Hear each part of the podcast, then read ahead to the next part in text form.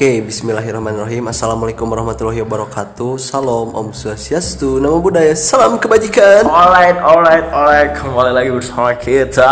Cek one, cek one, cek one, Check two, check two, check three, check in hotel. Oke. Oke, kita kembali lagi di singgah singgah dalam filosofia kehidupan. Ding ding ding ding. Ada backsoundnya harusnya bagus nih. Oke. So, apa kabar kalian semua? Baik-baik saja kah? Gimana gimana gimana gimana gimana? Masalah tentang corona 19 ini. Apakah kalian mulai bosan? Bosan. Ya, sama saya juga bosan. Ali juga bosan. Hidup saya juga bosan. Oke. Nah, kita sudahi dulu intermejo, intermejo. Yang sampah yang sampah-sampah dan basa basi ini. Haha. Ew. Oke. Oke, kita mulai. Kita mulai. Kita mulai. Kita mulai. Singgah dua. Boom. Gue pengen punya pertanyaan sih satu. Apa tuh? Kenapa kita nambahin bab sebagai singgah? Kenapa? Ada apa ini? Gue Apa ya? Ada apa ya? Karena mungkin kita berdua percaya bahwasanya dunia itu tempat persinggahan. persinggahan, persinggahan. Jadi kita nih sebagai makhluk nih emang dinamis apa gimana deh? Kita dinamis gitu mungkin terlepas dari gua dan lu yang percaya reinkarnasi gitu dan me apa ya kayak singgah sana tuh ya nirwana gitu Aduh. Boleh Hidup tuh kita nyen- nyentuh reinkarnasi yuk dikit cuy gimana? Sebelum kita masuk ke topik ya. oke bu Reinkarnasi. Menurut lu ada nggak sih reinkarnasi? Sebagai logiknya tuh apa sih menurut lu? menurut gua it might be kenapa it might be? Because I don't have empirical fact about that Oke. menurut lu gimana? Menurut gue sih reinkarnasi kan berkembangnya ya di Buddha kan? Ya Buddhis dan Hinduism. Dan lingkaran samsara itu kan. Iya. Dunia ini tuh sebagai lingkaran samsara. iya. Yang mana kita nih sudah diuji sebagai surga dan neraka nih ya di dunia. Kalau menurut ajaran Buddhis. Sementara orang-orang yang tidak bisa menerima dunia itu sampai untuk nirwana itu akan terlahir kembali. Eh, terjebak di situ. terjebak kembali. Istilahnya kayak mempercaya eh istilahnya mempercayai lagi salah salah. Mempe- apa ya menjalankan gitu. Setelah meninggal nih jiwa-jiwanya akan tetap ada di dunia untuk mengantri berputar kembali dalam suatu roh berarti yang ada. heaven and hell ini untuk menjelaskan jiwa yang terjebak gitu iya jiwa yang terjebak kalau yang surga ini terjebak dalam kenikmatan dan yang neraka ini Neraka dalam nih. kesuraman. Kesuraman kehidupan. Iya kan ngeri juga men. Misalkan lu lu lu jahat nih misalkan dalam inkarnasi lu sebagai anjing lu jahat nih. Dan di inkarnasi selanjutnya lu dilahirkan sebagai seorang siraru misalkan. Bisa nggak sih reinkarnasi sebagai ma- dulunya manusia jadi binatang? Iya bisa jadi. Might be, might be. Oke, gitu mungkin ya. tapi bung menyentil soal inkarnasi gue punya temen. Ya kita sensor aja namanya. Dia nih menurut dia bahwasanya dalam tiap kromosom DNA kita itu ada DNA DNA pengetahuan gitu. Ada knowledge dalam rantai DNA kita. Jadi gimana tuh tandanya kita bisa mengakses itu? ya tugas seorang ilmuwan mungkin untuk mendekode kode tersebut. Oh, jadi dalam DNA kita nih udah ada eh, kayak kayak misalkan savean save gitu kan? iya siapa yang bocor mungkin Save yang bocor, tapi itu bisa di di bisa di load bisa di load gak sih? bisa bisa Nanti suaranya kayak gimana?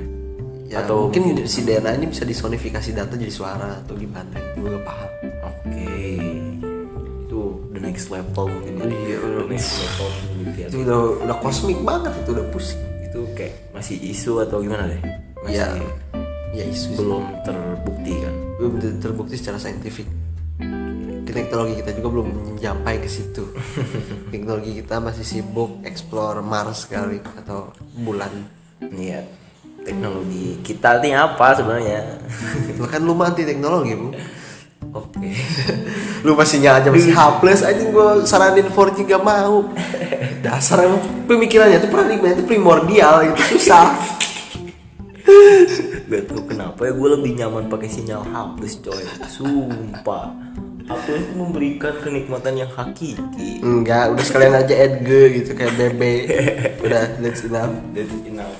Ya ke singgah dua bung. Ayo ke singgah dua, singgah dua. Eh kok singgah dua sih anjir? Singgah dua, singgah dua, singgah tiga bong.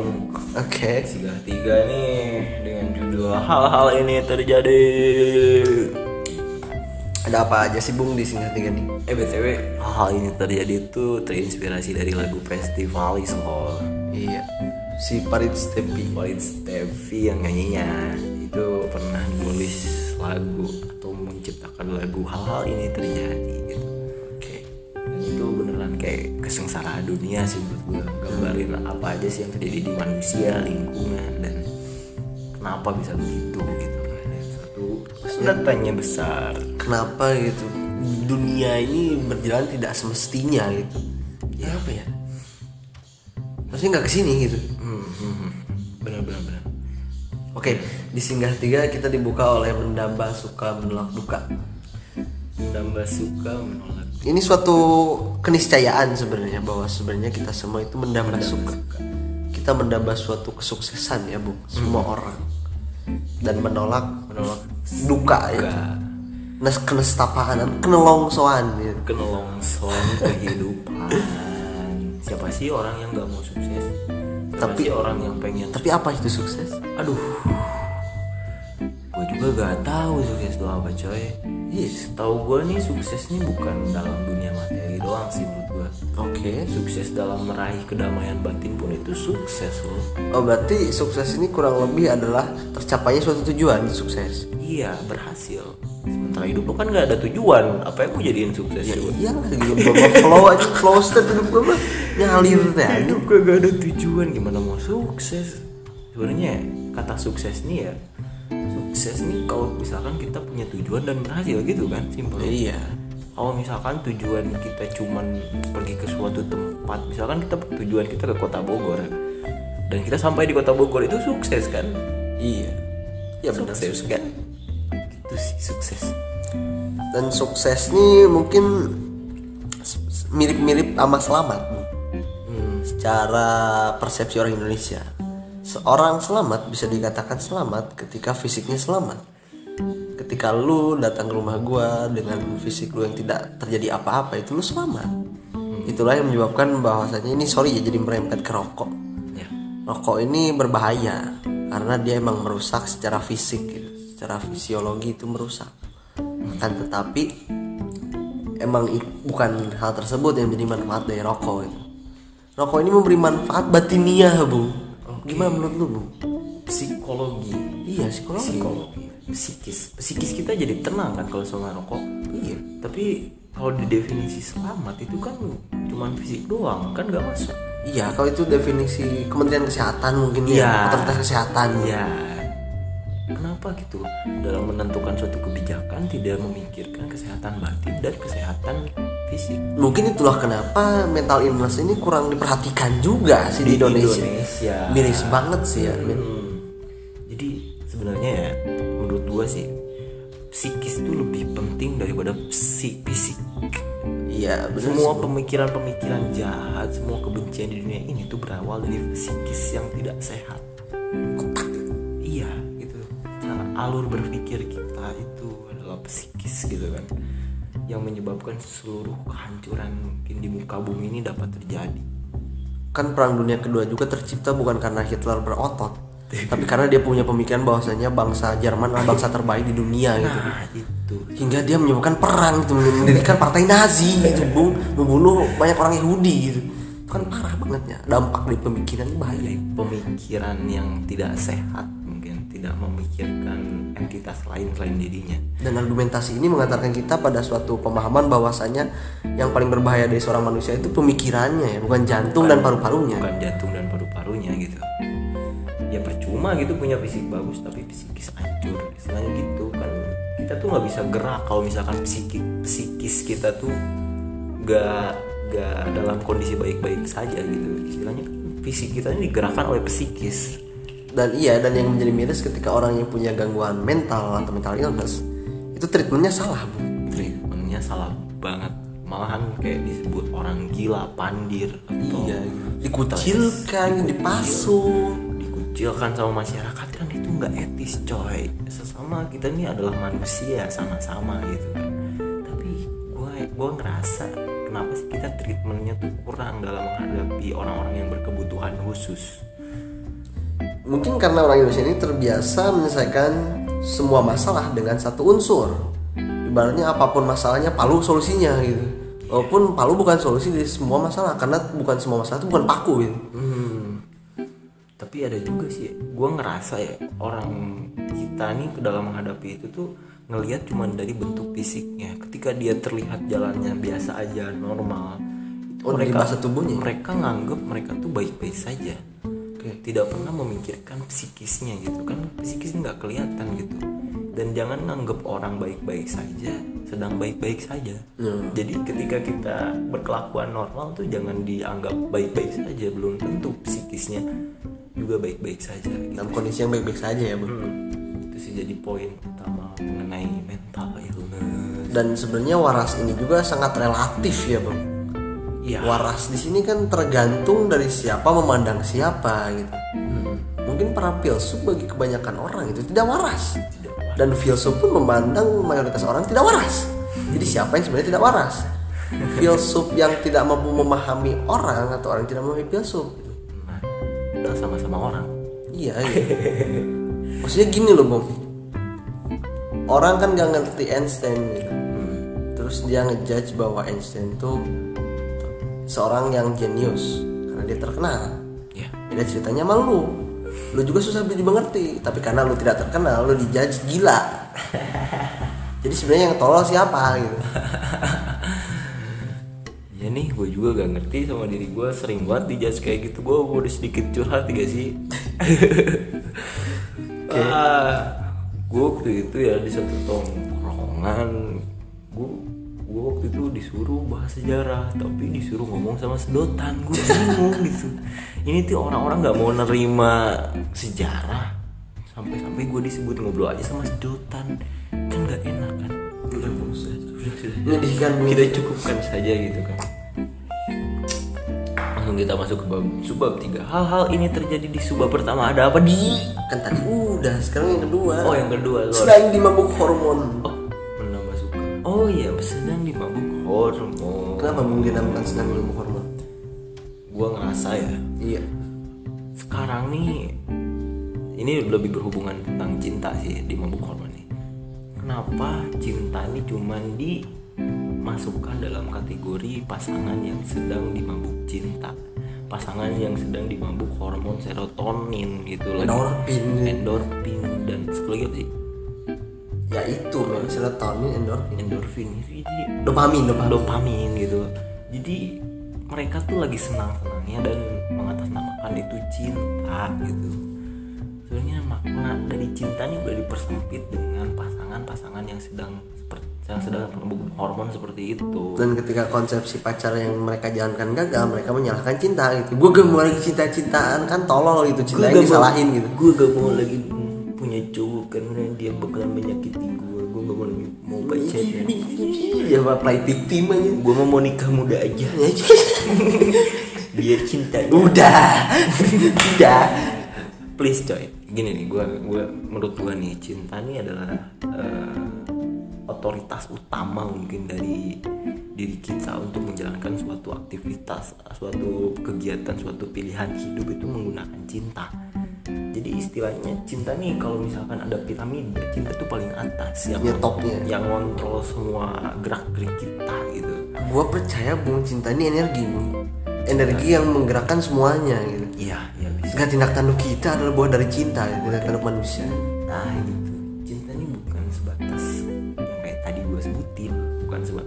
bahkan ketika lo misalkan mencuri gitu itu buah dari cinta. Cinta mungkin karena lo gak punya duit dan hasilnya lo mencuri walaupun kategorinya ekstrim gitu.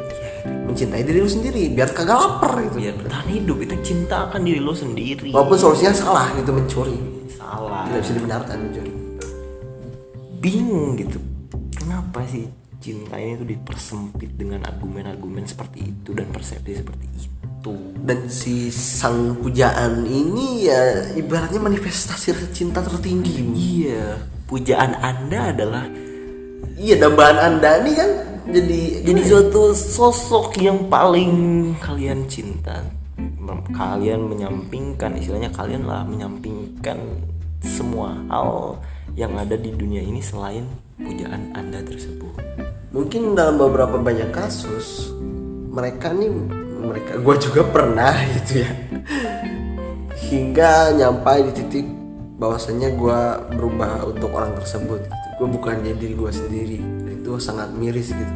Jadi cinta ini adalah cinta ini nyuruh lo buat beda gitu. Iya itu kan lucu supaya cinta ini tetap berlangsung. Iya itu kan dulu basi basi tapi lu ngerasa nggak sih makna-makna kayak bucin baper itu malah ngancurin makna cinta sendiri? Oh jelas. Itu mendestruksi kan? Mendestruksikan kan?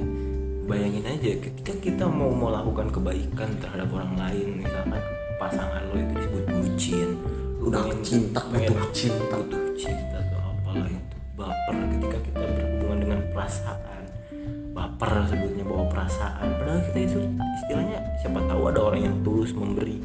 Siapa tahu ada orang yang pengen memberi. Istilahnya gitu lah simple gitu.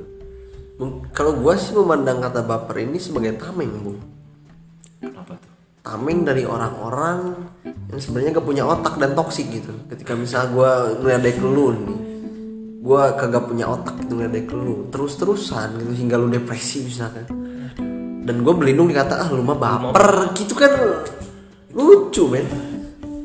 Coba bayangin ketika lu ngomong gitu nggak lu nggak lu mikirin dah perasaan yang lu omongin gitu gitu. Orang yang lu omongin itu. Gimana perasaannya ketika dia emang beneran sungguh-sungguh memberi tapi lu katain baper. Gimana nggak sakit tuh orang? Psikisnya bakalan terganggu omongan lu bakalan dipikirin semalaman sumpah dah. Gue juga pernah jadi korban gitu pernah setiap tindakan gue disebut baper bucin apa ya wajar itu coy. Wajar. Tapi yang salah di sini tuh adalah penyampaian dalam bentuk katanya itu loh. Jangan biarkan orang-orang tuh merusak makna gitu. Seperti contoh ya lu merusak makna senja. Senja tuh apa sih? Senja senja dari anak senja kopi nulis. Itu kan senja empire gitu aja. Itu kan gak masuk akal coy. Bayangin nih. Emang senja tuh memberikan energi yang kuat bersantai tapi jangan dikatain juga kita adalah budak senja gitu kan. Orang senja penganut senja gitu kan. Ya apalagi muka lu tuh udah muka-muka usia senja bung mungkin kita akan mengganti kata senja dengan kata temaram mungkin. Opsinya. Aduh aduh banyak sih mungkin kalau berbicara tentang penghancuran makna nih. Gue singgung dikit ya tentang sebagai contoh radikal radikal ini sebenarnya udah dihancurin nih maknanya sama banyak orang khusus son media. Media gitu, media mainstream. Radikal sebenarnya kalau secara kesemantikan gitu. Radikal ini kata yang untuk menjelaskan secara ketika kita belajar suatu hal dan itu dalam itu kita belajar secara radikal gitu, secara deep secara elaboratif gitu tekun hingga kita mendalaminya secara dalam gitu radikal berarti kita berpikir secara mendalam. Iya sedangkan yang digaungkan oleh media-media saat ini bahwasanya radikal itu keras. Hmm. keras ini kan kehasil gitu kan. Ketika lu belajar suatu hal ya relatif mau lu menjadi keras atau tidak tidak selalu jadi keras. Hmm. kalau lu emang terbuka toleran ya lu gak bakal jadi keras ketika lu mendalami suatu hal tertentu gitu. Oke. Semisal lu mendalami agama gitu. Lu mendalami terus hingga lu menjadi ahli. Gitu. itu yang namakan radikal ya itu radikal tapi ya serah lu mau jadi keras atau enggak ya serah lu radikal berhubungan dengan terorisme biasanya ya omongan-omongan radikal yang iya yang sekarang kita dengar tuh Terus ada lagi tuh yang anarkisme Ya anarkis nih kesian gue mah dah sama Anarkis. kamera kamera kang pilok nih ya, kaum A di bulan ini. Para pemuja opung bakunin nih ya, kesian nih bung. Kenapa? Maksudnya anarkis nih kan udah jelas udah hancur banget ya. Hmm, anarkis mungkin disamakan dengan berita buruk gitu. Ketika suatu kejadian dan itu ricuh chaos itu anarkis gitu. oh, Bahkan ketika kita mahasiswa demo misalkan itu ricuh. Mahasiswa demo anarkis. anarkis Karena gak tahu itu anarkis apa. iya Dan secara kesejarahan anarkis ini kan dari kata A dan anarkis gitu. A itu tidak, anarkis itu hierarki dan strata gitu. Dan simpelnya ya anarkis ketiadaan hierarki atau strata. Tidak ada dominasi tertentu gitu. Bukan dari kericuhan itu Iya, bukan dari kecuali itu. Bahkan sebelum ada negara kata anarkis sudah ada gitu. belum sudah sebelum ada negara Indonesia anarkis sudah ada. Dan ada, ada gitu. Dan yang semakin lucu adalah ketika misalkan ada eh, demo nih diamankan oleh aparat. Mungkin ada beberapa orang yang bilang aparat anarkis kan lucu gitu. Sejak kapan anar aparat dan anarkis bisa damai gitu anarkis itu ya musuhnya aparat gitu. Aparat musuhnya anarkis. Gimana bisa aparat bertindak anarkis? Gimana caranya bu? Aduh. Mungkin kita harus mengkaji ulang pelajaran-pelajaran tentang hal tersebut. Dan ketika terjadi suatu hal pengerusakan misal kita milok gitu atau merusak fasilitas umum akan lebih tepat ketika kita menggunakan kata vandalisme. Vandalis. vandalis. anarkis. Memang banyak dari kaum anarkis yang melakukan vandalis tapi tidak semua itu lebih banyaknya anarkis sindikalis ada di bab 5 Bab lima. Kita tahan dulu pembahasan tentang anarkisme ini ya. Kita masuk ke bab selanjutnya mendingan ya. ya Orang tua yang kolot. aduh Aduh, aduh, aduh, aduh, aduh, aduh. BTW ini eh, adalah suatu keresahan mungkin ya, keresahan banyak orang tentang pola peril- pola asuh orang tua terhadap anaknya. Oke. Dan orang tua di sini menurut gue di di apa diangkat topiknya tuh ketika anak ingin berusaha sesuatu tapi dibatasi oleh keinginan orang tua yang kuat.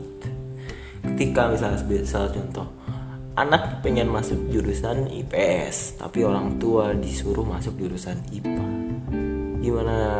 Agak nggak nggak terjadi pergolakan batin ya iya terjadi pergolakan batin di situ menurut gue Dai. Hmm, oke dan orang tua nih harusnya nih mendukung sih menurut gua mendukung apa yang anak pengen lakukan dengan batas-batas tertentu Tapi kan kata lu juga lu yang nulis di buku ini bahwasanya anak ini adalah hak paten dari orang tua gimana sih? Bu? Itu satir apa gimana sih? nggak tahu cloningan apa Ya ya kata apa ya? Jadi ketika misalkan si orang tua ini bikin anak itu investasi gitu. jadi ada ada pola sih menurut gua ada pola ketika eh, punya anak itu ingin disamakan seperti apa yang orang tuanya lakukan Oke. kayak semisal kita orang tua kita polisi dan kita dipaksa sebagai anak untuk Menjadi jadi polisi. juga ketika kita jadi dokter ada pola kecenderungan untuk mendorong anak kita supaya menjadi dokter Oh iya benar. itu kan ketika anak tidak mau profesi tersebut apakah sebagai orang tua pernah memikirkan perasaan si anak Iya. yang jadi pertanyaan itu menurut gue Mungkin itu juga salah satu faktor penyebab broken home ya bu. penyebab broken home Pemaksaan kehendak orang tua ini. sehingga banyak orang orang anak-anak yang lari dari kenyataan lari dari keluarga lari dari peradaban kerabatnya tuh uh, sakit sih. Mungkin secara garis besar kan pola parenting orang tua ini dibagi menjadi dua ya. Yang ada yang orang tua konservatif yang cenderung memposesifkan anaknya dan yang progresif yang cenderung membebaskan anaknya. Iya. Secara garis besar ada itu. Namun ketika suatu pola parenting terlalu mutlak itu juga tidak baik. Ketika si orang tua terlalu memposesifkan anaknya itu tidak baik. Atau terlalu membebaskan anaknya juga tidak baik. benar benar Benar banget kan? Gue ngelihat ini sih kalau ketika kita anak terlalu dibebaskan mungkin adabnya yang bakalan kurang Iya. dan ketika anak terlalu diposesifkan itu eh, eh, lebih ke Pemalu ya. pemalu Susah mengeluarkan gagasan. penutup penut, eh, menutup diri dari lingkungan sosial dan karena dan di- mungkin nggak bisa ngambil tindakan di sana. iya karena cenderung dipilihkan gitu kan cenderung dipilihkan dan lebih terpola oleh keluarga itu coy. Karena sudah bisa dikomandoi gitu. Cuman anda harus memilih A anda harus memilih B. Karena generasi kita ini kan gue yang umur 20 tahun si Angel 20 tahun gitu kan punya orang tua yang cenderung tumbuh besar dalam kondisi orde baru. Iya. yang mana sangat otoriter. Mungkin pola pro otoriter dari Eyang Soeharto pun akan diterapkan pada pola, pola parenting orang tua kita pada kita gitu. Jadi membawa kebiasaan-kebiasaan orang tua kita dulu kepada anak yang zaman sekarang Iya, mungkin Gitu. berlindung di balik dalil pera zaman kuto ya Iya. kabare. Jangan ngomongin orang yang udah meninggal loh, Bu. iya bong kan tapi kan buatku ini ngomongin orang yang udah meninggal semua konsepnya itu loh Ya soalnya orang yang masih hidup gak pada seru aja. ya orang orang yang masih hidup nggak nggak pada bisa dikaji apa gimana sorry sorry sorry itu cuma sekedar intermezzo dari kita itu sih kenapa orang tua di sini tuh menerapkan pemikiran-pemikiran kolot yang dahulu mereka biasakan gitu. Semisal kita dulu kan mendingan jalan aja gitu kan sebagai orang tua karena dulu nggak ada motor. Tapi ketika kita pengen bawa motor sebagai anak itu dilarang. Kenapa sih mau harus bawa motor? Cuman deket juga gitu kan. Simpelnya kayak gitu tidak paham kondisi mungkin. Kondisional kan itu berhubungan dengan apa dengan perubahan zaman bung. Yang mana perubahan zaman tersebut menimbulkan pola kecenderungan kepada budaya konsumerisme. Nah, ini nyambung gitu aduh aduh aduh aduh sudah kita sudahi dulu tentang orang tua bung. Kita sudah dulu karena ini adalah pembahasan yang mungkin agak tendensius. Ya kita langsung saja ke subbab selanjutnya.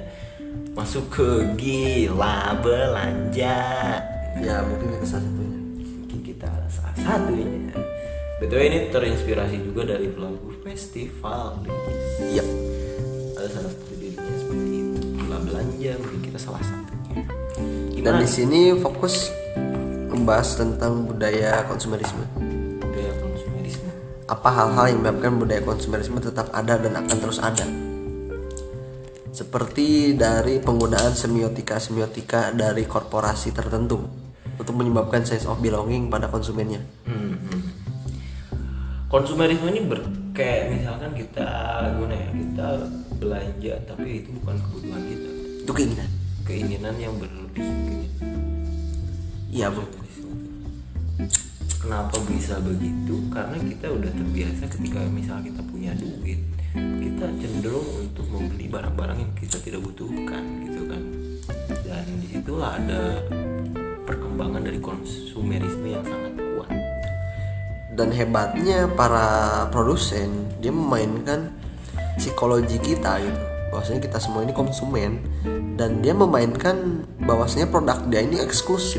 Dan yang namanya nilai eksklusif itu emang bersifat ya eksklusif gitu bung ketika ya sebagai contoh produk Apple lah. Ketika kita mampu membeli produk Apple gitu.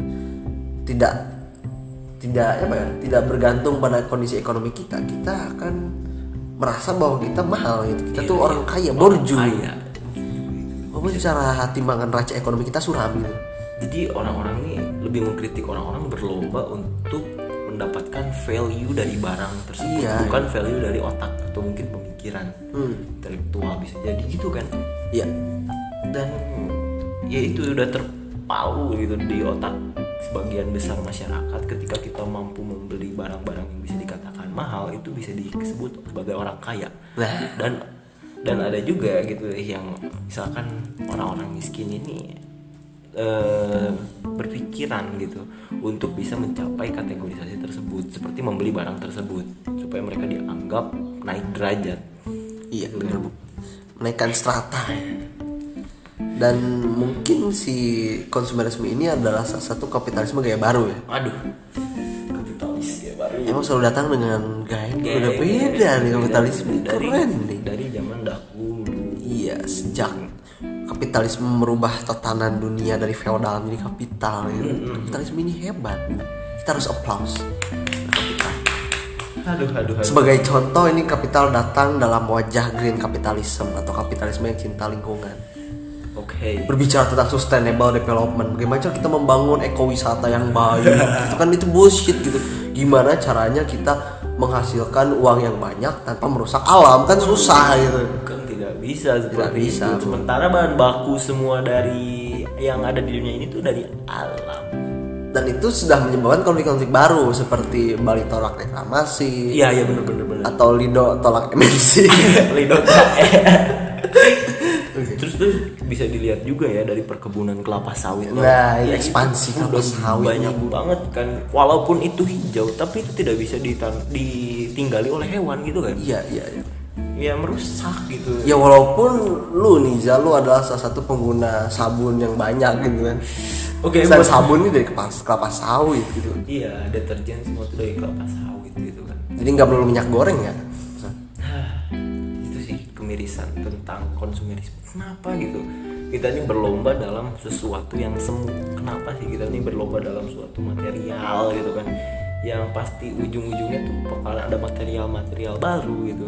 Misalkan gini kita beli motor itu walaupun harga mahal tapi bakalan keluar lagi motor-motor seperti itu yang lebih baru. spesifikasi yang baru ya? gitu kayak misalkan kita nganggap motor Vario dulu itu adalah suatu kemewahan dan bisa dianggap sebagai orang kaya tapi kan sekarang datang lagi motor Nmax, Xmax kayak gitu Oke, ya. itu kan udah menjadi suatu apa ya? Vespa Matic apa Vespa Fuckboy. Ya kan itu jadi apa ya? Akibat dari dialektika itu saat. Iya. Hukum dialektika, hukum perubahan. tapi ya btw perkembangan zaman ini nggak bakalan bisa terbendung oleh apa pun Iya. Yang bisa dibendung hanyalah pikiran kita untuk tidak mengkonsumsi hal tersebut. Nah, itu sih. Inti dari konsumen di bab subbab ini tuh. Ibaratnya zaman ini kita analogikan sebagai ombak arus gitu kan. Kita nih orang yang pinggir pantai kita gak bisa menahan ombak tersebut. Yang jelas kita cuma bisa belajar untuk berselancar menghadapi ombak tersebut. Betul banget. Sulit sih ngontrol emosi kita ego kita nih. Makanya Maslow bikin Hierarki hierarki kebutuhan. kebutuhan manusia. supaya membatasi orang-orang dengan keinginan berlebih. Karena dalam praktiknya banyak bung yang orang tuh linglung. Dia tuh memasukkan yang sebenarnya itu tuh keinginan tapi kebutuhan gitu. Karena dia nggak mengerti dirinya sendiri mungkin deh tidak mengenali. Tidak mengenali. Dan itu salah mungkin kurang tepat sih bukan salah menurut gue dan lebih parah lagi sih konsumerisme ini mengaruhi banyak konflik gitu. Sebagai contoh ketika misalkan lu kaya nih lu, lu kaya dan lu sah-sah aja beli barang apa yang lu mau. Tapi ketika lu beli barang hal tersebut dan menyebabkan orang di sekitar lu pingin beli tapi dia gak punya duit dan jadi konflik orang tua itu jadi masalah. Iya kecemburuan sosial. cemburuan kelas cemburuan sosial gitu. ih gila banget gitu kayak gitu. Ih. Gejala sosial bung. Iya bayangin kan ya orang tua lu nggak punya kayak gituan. Tapi anak lu maksa gitu kan lu sebagai anak maksa orang tua lu supaya beli hal tersebut. Itu kan pola pola yang kurang masuk akal kan gak lucu gitu konflik antara anak dan orang tua terjadi karena pengen beli motor? Enggak pengen mau bercantik feed IG gitu. Bercantik feed IG gitu gimana ya. Kan gue di IG pengen nongki nongki di kafe kafe mahal gitu kan. Iya. Beli barang-barang mahal. Apalagi lucunya gini pengen beli eh, kayak misalkan di salah satu game gitu pengen beli hero-hero yang baru gitu. Iya top up gitu beli Top skin up, beli skin diamond. Diamond apa apa itu gitu kesenangan virtual gitu anjir virtual. Tapi mintanya sama orang orang tua orang tua. kita kesian gitu. Orang tua udah kita orang tua kita jadi budak korporat gitu gimana ya? Gimana gitu kan ada suatu masalah-masalah aneh gitu di sini tuh. Siapa sih ini sebenarnya yang kurang tepat anaknya atau orang tuanya? Tapi ya udahlah kita biarkan kalian saja yang menilai mungkin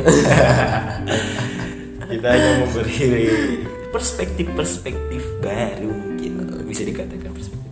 Mungkin cukup bung tentang gila belanja dan konsumerisme.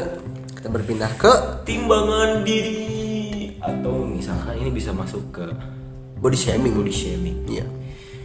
Kita kenapa bahas body shaming? Mungkin ini tuh beneran terjadi loh coy. Banyak orang-orang yang terhalang keinginannya gara-gara takut untuk bergaul dengan lingkungannya. Karena ada kekurangan-kekurangan yang dia miliki. Khususnya kekurangan fisik. Khususnya kekurangan fisik. Dan kita tidak bisa bergabung dengan suatu tatanan masyarakat ketika kita punya kekurangan tersebut. Iya dan ketika kita mencoba masuk pun kita akan merasa kurang. Kita benci, membenci diri sendiri gitu. Karena gua terlalu krempeng dan teman gua terlalu obesitas gitu. Gimana yuk maksudnya kenapa sih yang gua bingungin orang ini demen banget membicarakan angka berlebih atau angka yang kurang gitu? Timbangan yang kurang gitu. Tidak ideal lu tuh tidak ideal. lu tidak maco gitu. Atau lu terlalu gendats gimana ya? Tapi ini ini sih gue miris sih sama slogan ini. Tumbuh tuh ke atas bukan ke samping.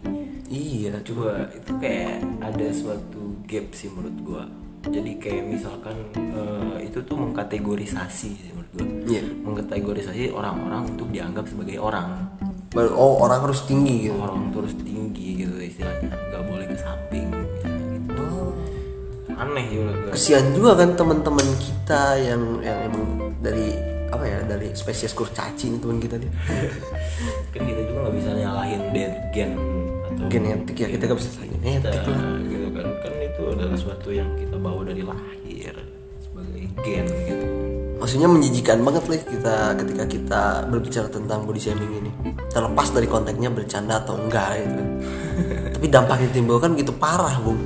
Ketika banyak perempuan mungkin melakukan diet karena disebut gendut gitu. Iya kan sampai gak makan gitu ada makan itu puasa senin kemis gitu. itu itu tuh beneran bukan diri lo sebenarnya tapi lo memaksakan kehendak lo supaya bisa masuk dalam suatu tatanan masyarakat tertentu. Mungkin itu, itu juga yang menjadi alasan kenapa sekarang banyak produk diet yang menjamur gitu iya iya iya oke. Diet ke mana diet diet. Gaya berbeda. Diet yang berbeda. Ya gua nih sebagai pemilik tubuh ektomorf yang gak akan pernah bisa gendut ya gua fine fine aja. Serah lo mau gua sebut gua krempeng terus kerontang serah. Dan itu. kan harus ada pemikiran seperti itu. Lu cintai diri lo walaupun itu bentuk fisik lo tuh sebagaimana adanya gitu. Iya bu. Kita harus mencintai diri kita. Iya iya itu intinya sih. Before you love someone you first you, you need to love yourself. Yourself. Gitu bung sepertinya timbangan diri di sini. Sebenarnya yang paling parah ini insecure bang kenapa ya? Body shaming ini menyebabkan insecure gitu jadi gue merasa minder gitu lihat temen gue kok ideal aduh kok gue suram gitu kayak ya allah. Itu nge ya sih ngebatasin loh coy itu Ya, ngebat- ngebatasin kita buat kita berkreasi mungkin bisa. Iya. dan cemburuan kelas itu dan yang terparah dampak terparah ini menimpa pada gender wanita gitu. body shaming ini gimana bu? Aduh maksudnya yang temen kita yang cewek gitu bakal lebih sering terkena body shaming. Khususnya body shaming yang kelebihan gitu obesitas. Ketimbang laki-laki. Ketimbang laki-laki kenapa nih? Lebih sering dibully itu dirundung teman kita. Laki-laki mungkin lebih bodoh amat terhadap seperti itu dan perempuan lebih take a feel mungkin. Bisa kan? Iya sih. Kasihan juga kan. Tapi perlu diingat ya bahwasanya lelaki sejati ini mencintai perempuan terlepas dari bagaimanapun bentuk tubuhnya. Laki sejati. Lelaki sejati. Kita tekankan laki sejati. Dan gua juga berpesan untuk semua para pelaku body shaming bahwasanya stop berhentilah atau bercintalah dengan diri lu sendiri. Iya. Daripada lu body shaming. Ini lu masturbasi dah. Daripada lu ngejelekin orang lain dah mending lu masturbasi dah. Pengen sesuatu hal yang dari fisiknya doang mah mending lu masturbasi aja dah. Ya kalau nggak jajan nggak jajan. Kalau lu punya duit. Iya kalau nggak punya link nanti kirim link gitu. Oke kita berpindah ke yang terakhir bung. Hantaman keabsurdan dunia. Dari menurut lu dunia ini absurd gak sih? Absurd kita berdamai ke absurd gimana? Boleh. Absurd nih ketika kita gak sampai pada suatu kesimpulan gak sih? Ketika kita nggak bisa nangkep suatu maksud. Sebagai contoh lu tuh nggak bisa ngerasain apa yang gue rasain. Itu absurd dan relatif. Oke. Dan absurd di sini tuh lebih ke ketidakjelasannya suatu makna. Oh makna yang kabur samar-samar. Samar-samar gitu kan. Ketika kita mandang hidup kita nih nggak bermakna itu beneran absurd. Oh ketika nalar kita tidak mampu menjangkaunya itu absurd ya? Iya itu absurd gitu. Jadi ketika kita belum menemukan pola itu absurd menurut gua. Dan absurd sendiri ini ada kurang lebih kayak di tengah-tengah gitu ya. Si absurdnya di tengah seperti di tengah-tengah. Di tengah-tengah kedua hal yang sedang berkontradiksi. Berkontradiksi. Seperti contoh gimana ya? Kita menganalogikan absurd ini tuh ya misalkan kita memahami suatu konsep baru. Seperti misalkan kita memahami rasionalisme. Kita ini sebenarnya nggak tahu apa-apa tentang rasionalisme. Pokoknya rasionalisme itu berpikir. Sementara bukan hanya berpikir itu masih absurd gitu istilahnya berarti ya absurd ini kan akan akan apa ya akan tidak ada itu akan akan hilang ketika kita mampu men- mendalami dan memaknai makna tersebut. Iya iya iya iya. mencapai esensi tersebut. Tapi emang sih di subab-subab selanjutnya nih menyebabkan diri kita absurd. Karena pola perilaku masyarakat lain atau orang-orang lain yang kita anggap sebagai suatu eh, kebaikan Ka- kita memandang diri kita nih bukan apa-apa dan itu sebenarnya itu sih yang menyebabkan absurd itu terjadi. Jadi kita terlalu melihat pada orang lain sehingga diri kita tidak diperhatikan sehingga kita merasa minder dan itu yang namanya absurd. Absurd sih. Absurd. Tapi gue percaya sih realitas ini absurd bung kenapa ya? Realitas ini absurd. Ketika gua misal belajar sejarah gitu-gitu ya sejarah juga absurd itu lucu. Banyak hal-hal sejarah yang lucu. Bahkan tokoh absurdisme ini si Albert Camus lu tahu gak meninggalnya kenapa? Eh, nabrak pohon ya? Iya nabrak pohon. Gimana gak lucu gitu. Nabrak pohon. yang secara logik itu diem gitu ditabrak gitu. Mati. Orang yang apa ya yang jadi pionir gitu yang jadi inisiator filsafat absurdisme ini bahkan matinya juga absurd gitu nabrak pohon ngomong kayak gini gue keinget ini sih hal-hal lucu di sejarah. Kayak misalkan perang dunia terjadi tuh gara-gara salah belok kalau gak iya salah salah belok kan itu. Supirnya Ferdinand. Iya Franz Ferdinand supirnya itu salah salah, belok salah belok.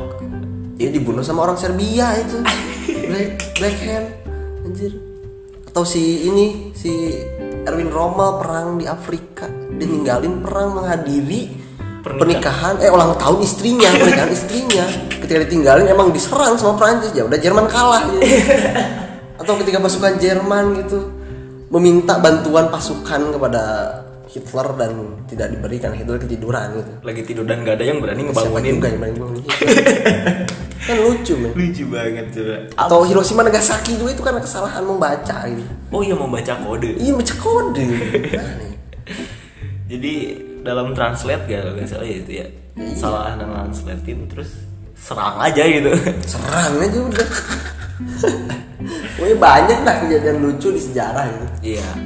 Iya apalagi di kejadian hidup kita pastikan banyak hal-hal lucu gitu yang harus kita tertawai maknanya gitu. Maknanya ini sebenarnya buat tertawa aja gitu istilahnya. Mungkin ketika hal tersebut menjadi suatu sejarah Itu menjadi lucu di kemudian hari mungkin Walaupun tidak semua Seperti kita memandang diri kita di masa lalu gitu Kita nostalgia. Kok gue naif banget ya dulu Selucu ini gue gitu di masa lalu. Dalam artian ya bodoh banget sih Anjir pemikiran kita sempit gitu. Ah btw gue pernah kepikiran ini sih Dai. Apa tuh? masa kini tuh nggak ada. Yang ada cuma masa lalu dan masa Ah, depan. menarik tuh. Menarik, Saksikan di podcast podcast selanjutnya tentang masalah waktu. Nanti kita bahas Kita bahas tentang waktu. lengkap dah tentang waktu kita pernah ngobrolin ini berjam-jam sih ya Masalah waktu linear dan sirkuler. linear dan sirkuler anjir lah Lu tim mana? Waktu tim waktu linear atau tim waktu sirkuler?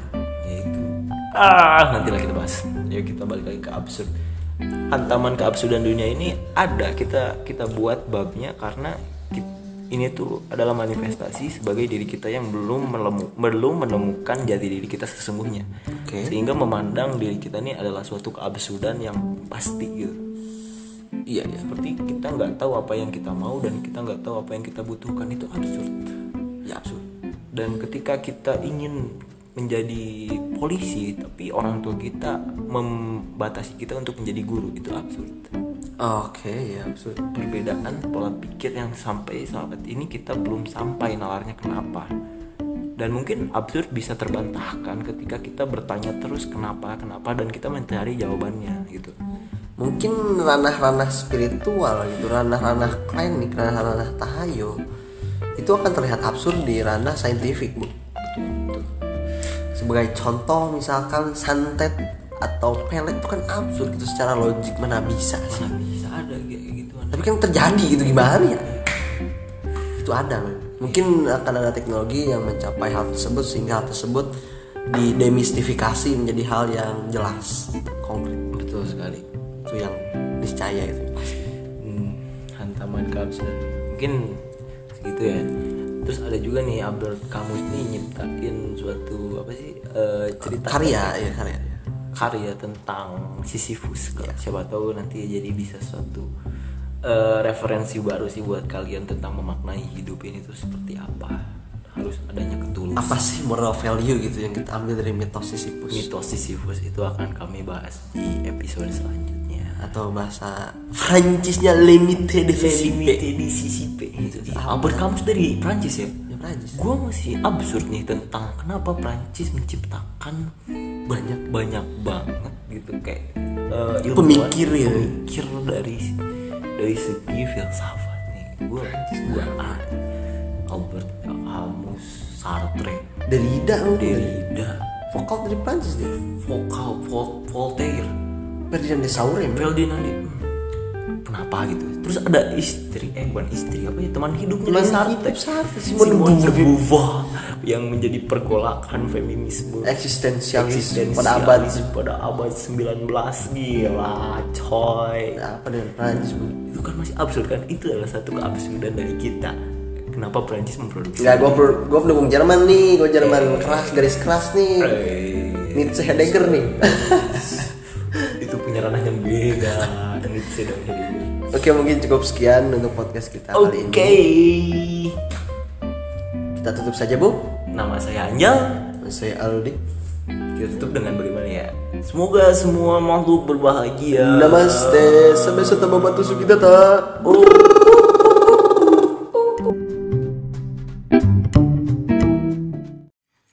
assalamualaikum warahmatullahi wabarakatuh. Salam, Om Swastiastu, Namo Buddhaya, salam kebajikan.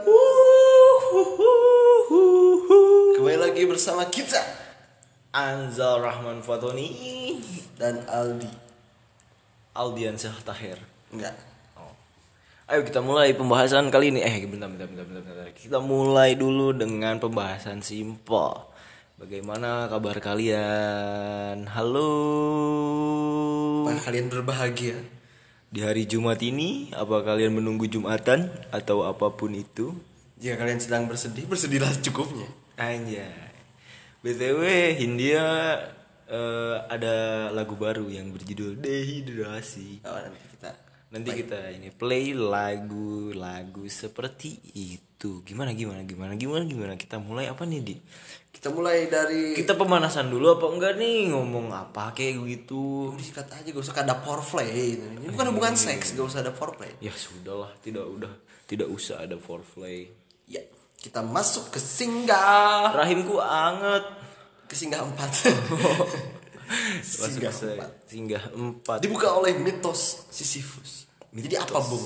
Sisyphus. Kita langsung bahas Sisyphus. Iya, Sisyphus ini apa nih maksudnya? Kita eh, ini dulu. Ini adalah satu cerita dari Albert Camus gak sih, Dai? Oh iya deh. Yang nulisnya tuh Albert Camus terus diceritain bahwa ada satu raja yang dikutuk untuk mendorong batu Sepanjang hayatnya. panjang hidupnya untuk ke puncak gunung Olympus. Tapi batu itu jatuh lagi jatuh lagi, Dai. Ketika nyampe ke atas nih, ya. sampai didorong sampai ke atas sama Sisyphus bakalan jatuh lagi tapi Sisyphus nih dorong terus sampai mati iya. sampai akhir hidupnya nih selalu mendorong batu makalah disebut Sisyphus yang mendorong batu Nah, kira-kira apa nih moral value dari mitos tersebut? hmm moral value dari si pos mitos tersebut menurut gue menjalankan apa ya itu ya menjalankan kutukan dengan diterimanya itu apa sih? Menurut gua nih men, moral value dari cerita Sisyphus ini adalah ketulusan. betul ketulusan kok bisa ketulusan? Ya iya ketika kita menjalankan suatu hal yang sudah bisa kita tebak akhirnya bakal gagal atau bakal eh, ya tidak tidak apa ya tidak sesuai dengan apa yang kita harapkan. Tapi kita tetap total menjalaninya men. Seperti Sisyphus yang Seperti tetap Sisyphus. mendorong batu. Mendorong batu. Walaupun batunya bakalan jatuh lagi iya jatuh dia lagi. juga tahu pasti bakal jatuh lagi tapi dia tetap mendorong batu. Karena esensi kutukannya tuh itu. ketulusan itu itu Oh, anjir. Nih buat kalian nih ya yang menjalankan hidupnya dengan setengah-setengah bisa dicontoh sih Sisyphus ini jadi satu referensi. Atau kalian-kalian yang lagi ditinggal nikah atau pernah ditinggal nikah sama pasangannya itu ketulusan itu. Walaupun tidak berakhir di pelaminan. Tapi kalau kita bicara masalah ketulusan, ketulusan ini emang sulit diterima. Sulit iya. Dan sulit didapatkan karena kita masih punya ego yang tinggi. nah itu ego. Dan bagaimana cara menurunkan ego? Ya dengan cara kita harus menerima takdir amor fati tapi btw gue juga susah banget nih yang namanya ketulusan nih. Soalnya ini tuh the next level of expert gitu. Gak ngerti lagi gue gimana caranya. Ketulusan ini berbicara tentang ketulusan menurut gue ya akan lebih mudah jika kita melihat hidup kita sebagaimana adanya. Jadi hidup anggaplah realitas ini absurd gitu lucu. Tapi kita harus bersyukur bahwa kita pernah merasakan kekonyolan tersebut men jadi kita menghidup hidup dengan total. Tidak tidak membandingkan tidak insecure. Karena kita udah mencintai diri kita. Iya. Oh jadi unsur yang paling penting di dunia ini tuh adalah diri kita sendiri. Diri kita sendiri. Dan bagaimana caranya kita untuk tetap bersyukur. Aduh, itu emang sulit sih guys. emang sulit. Bahkan taraf bersyukur ini sudah mungkin menggerogoti sebagian besar umat beragama gitu. Ketika bersujud masih ingat surga. Kan itu tulisnya di mana men Oke, jadi kalau kita misalkan beribadah ingetnya tuh ke surga, ke surga, ke surga itu ketulusannya tuh bisa berkurang gak sih? nggak ada nggak ada Oh, Bukan kalau- berkurang nggak ada gak ada ketulusan Gak ada ketulusan. ya iya I- tapi dipikir lagi kalau misalkan kita beribadah hanya karena surga, itu kan ada pengharapan di situ. iya Dan yang namanya pengharapan itu berarti nggak tulus, nggak total. Nggak tulus gitu. Bukan karena pamrih bukan karena sayang sama God gitu sama God, Tuhan gitu. ya enggak semisal kayak lu misal ini lu kuliah tapi lu kuliah ini bukan emang pengen kuliah tapi lu mengharap uang jajan yang lebih misal dikasih fasilitas apa dan itu kan nggak tulus Iya. kuliahnya dan kuliahnya juga mungkin nggak bakalan benar gitu istilahnya kalau iya atau misal lu disuruh sama orang tua tapi harus ada uh, Imbalan. imbalannya kan itu kan tulus Iya benar benar benar benar banget. Udah kita move ya. Apa masih membahas ketulusan nih? udah kayaknya Kita masuk ke Jean Paul Sartre. enggak lah ini psychoanalysis dulu Aduh, psikoanalisis. Guys, yang namanya ketulusan eh enggak men euthanasia Aduh, eutanasia. Oke. Eutanasia ya. Sisyphus kita akhiri dengan kita doakan semoga Sisyphus bahagia Sisyphus semoga bahagia selalu. Amin. Semoga kita juga selalu berbahagia. Amin. Kita berpindah ke euthanasia. Apa sih euthanasia ini, Bung?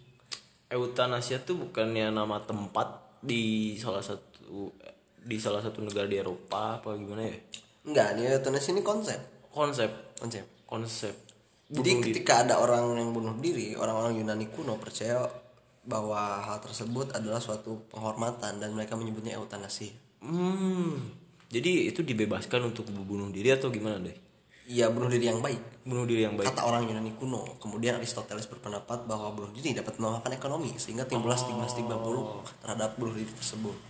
Terus gue juga pernah baca-baca tuh katanya emang di Eropa tuh emang ada ya yang nyediain tempat bunuh diri kayak gitu. Ada di sekitar tahun 2015 atau 2016 di Belgia tepatnya itu euthanasia dilegalkan oleh negara Belgia. Jadi orang-orang Belgia ini diberi tempat gitu kalau lu mau bunuh diri ya silahkan lu datang ke otoritas tersebut. Tapi kalau bicara masalah bunuh diri tuh pastilah dari kita nih pasti tahu lah pasti ngalamin juga yang namanya depresi. Pasti yang namanya depresi itu berujung ke bunuh diri nggak sih Dai? Iya benar. Soalnya kita tuh ngerasa ya nggak ada wadah sih Dai. Wadah buat nampung aspirasi-aspirasi orang yang pengen bunuh Luapan diri, emosi kita. luapan luapan emosinya tuh nggak tersampaikan. Dan bahkan ketika orang yang mau bunuh diri itu malah disuruh untuk mendekatkan diri pada Tuhan dan itu sama sekali tidak menje- tidak apa ya Tidak menyelesaikan masalah. tidak menyelesaikan masalah gitu karena ya yang namanya permasalahan hidup realita itu ya harus Kan diselesaikan siapa yang tahu juga mungkin dia sujudnya lebih lama daripada kita ya. oh iya Atau lebih sering dia sujud. Ya tapi ya itu sih budaya kita tuh masih menghubungkan logika mistik kalau Iya, misal katanya kita- Tan Malaka ya. Tan Malaka tuh dan ketika kita berbicara tentang depresi jelas gitu kita nih harus merangkul juga orang-orang seperti itu untuk bisa didengarkan lebih gitu daripada orang pada biasanya Tapi emang jujur men sakit ya ketika lu misal mengekspres bahwa lu tuh uh, punya depresi gitu. Lu tuh lagi gak enak pikiran gitu, lu tuh punya mental illness dan lu dikatain bahwa lu tuh kurang sholat gitu. Kan anjing gitu. Anjing Sakit, sih men, karena punya gue punya banyak temen yang secara agama dia kental tapi secara mental illness dia tetap mental illness gitu. Dan gak bakalan ngurangin juga ya? Gak bakal ngurangin juga. Hmm, menurut gua sih itu ya emang lebih gampangnya gitu, lebih banyak, lebih mudah teratasi kalau misalkan kita pendekatannya sama manusia. Dan mencari orang yang bisa kita percaya sebagai wadah untuk kita untuk bercurhat istilahnya bercerita gitu kan. jadi kita harus emang apa ya mencari wadah gitu buat meluapkan emosi kita tersebut. Dan si sosok God ini emang jadi support system kita. Tapi dia tidak bisa tunggal berdiri sendiri. Kita tidak bisa apa ya hanya bergantung gitu. Kita tetap butuh yang namanya manusia men. Hmm, benar-benar. Karena ya kalau menurut gue sih ya yang namanya kebaikan nih bisa diukurnya ya lewat manusia. Soalnya itu adalah suatu apa ya suatu bukti nyata ketika kita bisa melakukan kebaikan ya cuma terhadap manusia dan imbasnya untuk kepada Tuhan juga kita merasa spiritual kita naik gitu. Dan terkadang bung eh, ketika kita bercerita pun kita mengharap feedback gitu kan. Mengharap imbal balik gitu. Atau kita kadang cerita pun mengharap solusi kan. Hmm. begitu. Atau eh, jalan lebih bijaknya mungkin kita datangi psikolog atau psikiater. Hmm, dan pihak-pihak terkait gitulah. Otoritas kesehatan ini kesehatan apa? Kesehatan mental. Menurut lu apa sih yang nyebabin depresi? Depresi. Banyak banget nih spektrumnya. Spektrumnya banyak juga di antara kita yang banyak yang karena masalah apa ya masalah perbucinan atau mungkin percintaan kisah percintaan dengan lawan jenis itu bisa jadi penyebab utama. Bisa. Sangat sangat relate lah pokoknya. Kalau misalkan kita ditinggal cewek atau cowok kita kan pasti aja gitu ngerasa kita tuh sedang bersedih. Akhirnya bersedih nih gak bisa nganggep semua orang nih adalah sebuah jalan untuk keluar dari kesedihan lo gitu lo nganggep diri lo tuh nggak ada apa-apanya dan gak berarti dan di situlah depresi bisa mulai atau muncul. Karena mungkin eh, mereka menganggap bahwasanya mereka ini tidak utuh men. Ketika memang sudah dalam wadah pacaran mereka bisa menjadi utuh atau dengan kata lain menjadi satu lingkaran yang utuh. Dan ketika putus break gitu break up mereka menjadi tidak utuh gitu. Apa esensi dari setengah lingkaran men? Mungkin mereka merasa seperti itu tidak utuh kembali makanya penting untuk kita menjadikan diri kita ini utuh gitu deh Ya, dan utuh ini maksudnya mencintai apa yang kita punya. Sebelum kita mencintai orang lain ya kita cintai dulu diri kita. Istilahnya kita nih harus perkuat mental kita baru kita bisa bergabung dengan orang lain atau pasangan kita. Lebih enaknya gitu sih menurut gue dan kembali lagi ke bunuh diri sebenarnya bunuh diri ini punya banyak wajah yang berbeda bro ya seperti Jibakutai versinya Jepang atau Kamikaze atau versi agak Islamnya itu jihad. Oke. Atau versi Balinya puputan. Jadi ketika kita mengorbankan jiwa raga kita untuk hal tertentu itu menjadi suatu kehormatan men. Hmm. akan tetapi ketika kita menjadikan bunuh diri sebagai pilihan kita itu menjadi pilihan yang tidak terhormat. Hmm benar-benar. Padahal sama-sama pilihan kita. Iya sama-sama pilihan gitu. Ketika orang Jepang untuk memilih apa itu? Kamikaze gitu. Kamikaze kan itu adalah untuk bentuk penghormatan di pada dirinya sendiri gitu. Dan ya mungkin di sinilah itu belum nyampe mungkin ya pemikiran kita untuk sebagai masyarakat Indonesia menerima orang yang ingin bunuh diri. Bukan ingin sih ya emang kondisinya ingin bunuh diri. Apa sih? Bukan ingin apa? Eh, apa ya memiliki pikiran memiliki pikiran bunuh diri dan itu beneran terpinggirkan sih menurut gua orang-orang yang kayak gitu dan belum ada otoritas yang menampung itu gitu dari pemerintahan atau mungkin dari eh, lembaga-lembaga sosial menurut gua. Gagal total sih menurut gua yang namanya penanganan mental illness ini di Indonesia. Gagal total. Mungkin karena otoritas kesehatan kita terlalu sibuk mengurusi sesuatu yang berbau fisik gitu materi misal sakit jantung itu kan materi gitu Iya, kan. iya, iya. jantung kan nggak bisa dipegang nih. Kalau pikiran kan bisa dipegang men. Hmm, menurut sehat juga paling cuman sebatas kelihatan fisiknya aman aja kan. Iya. Bukan mentalnya juga kan. Mental tuh kan ya nggak kelihatan gitu kan. Siapa tahu gitu. Jadi tolonglah pesan dari gua dan Anzal kepada orang-orang. Kalau ada sekiranya orang yang depresi kita coba rangkul kita coba dengarkan ceritanya jangan malah kita banding-bandingkan. Nah itu yang harus digarisbawahi. Iya, iya. orang tuh pengen cerita bukan mau dibanding-bandingin sama lo jangan juga gampang ngejudge gitu kan. Dia tuh lemah bla bla bla. Karena emang kondisi orang mental orang itu beda-beda. Iya.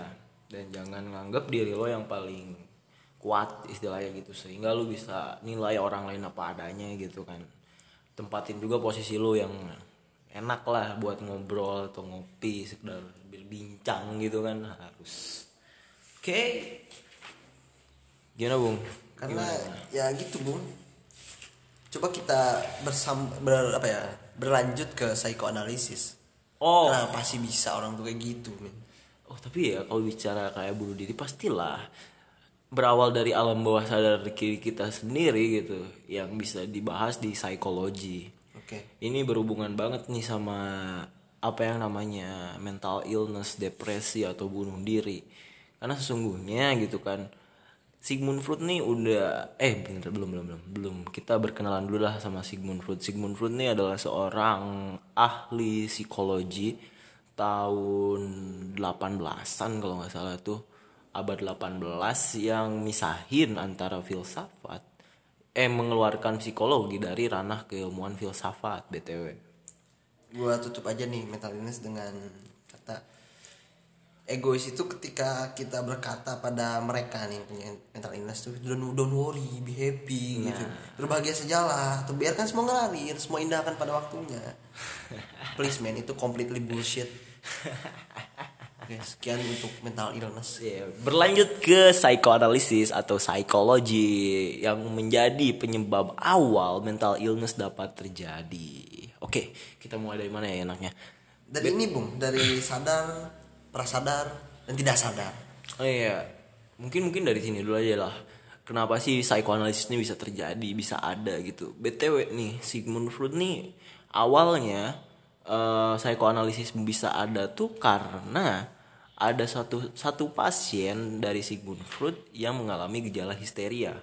Histeria Setelah nih itu meracau berteriak-teriak ya ya meracau, berteriak-teriak dan bisa menyebabkan lumpuh gitu deh. oh, oke Terus dari situlah Sigmund Freud nih bingung bagaimana cara ngatasin eh, gangguan alam bawah sadar ini.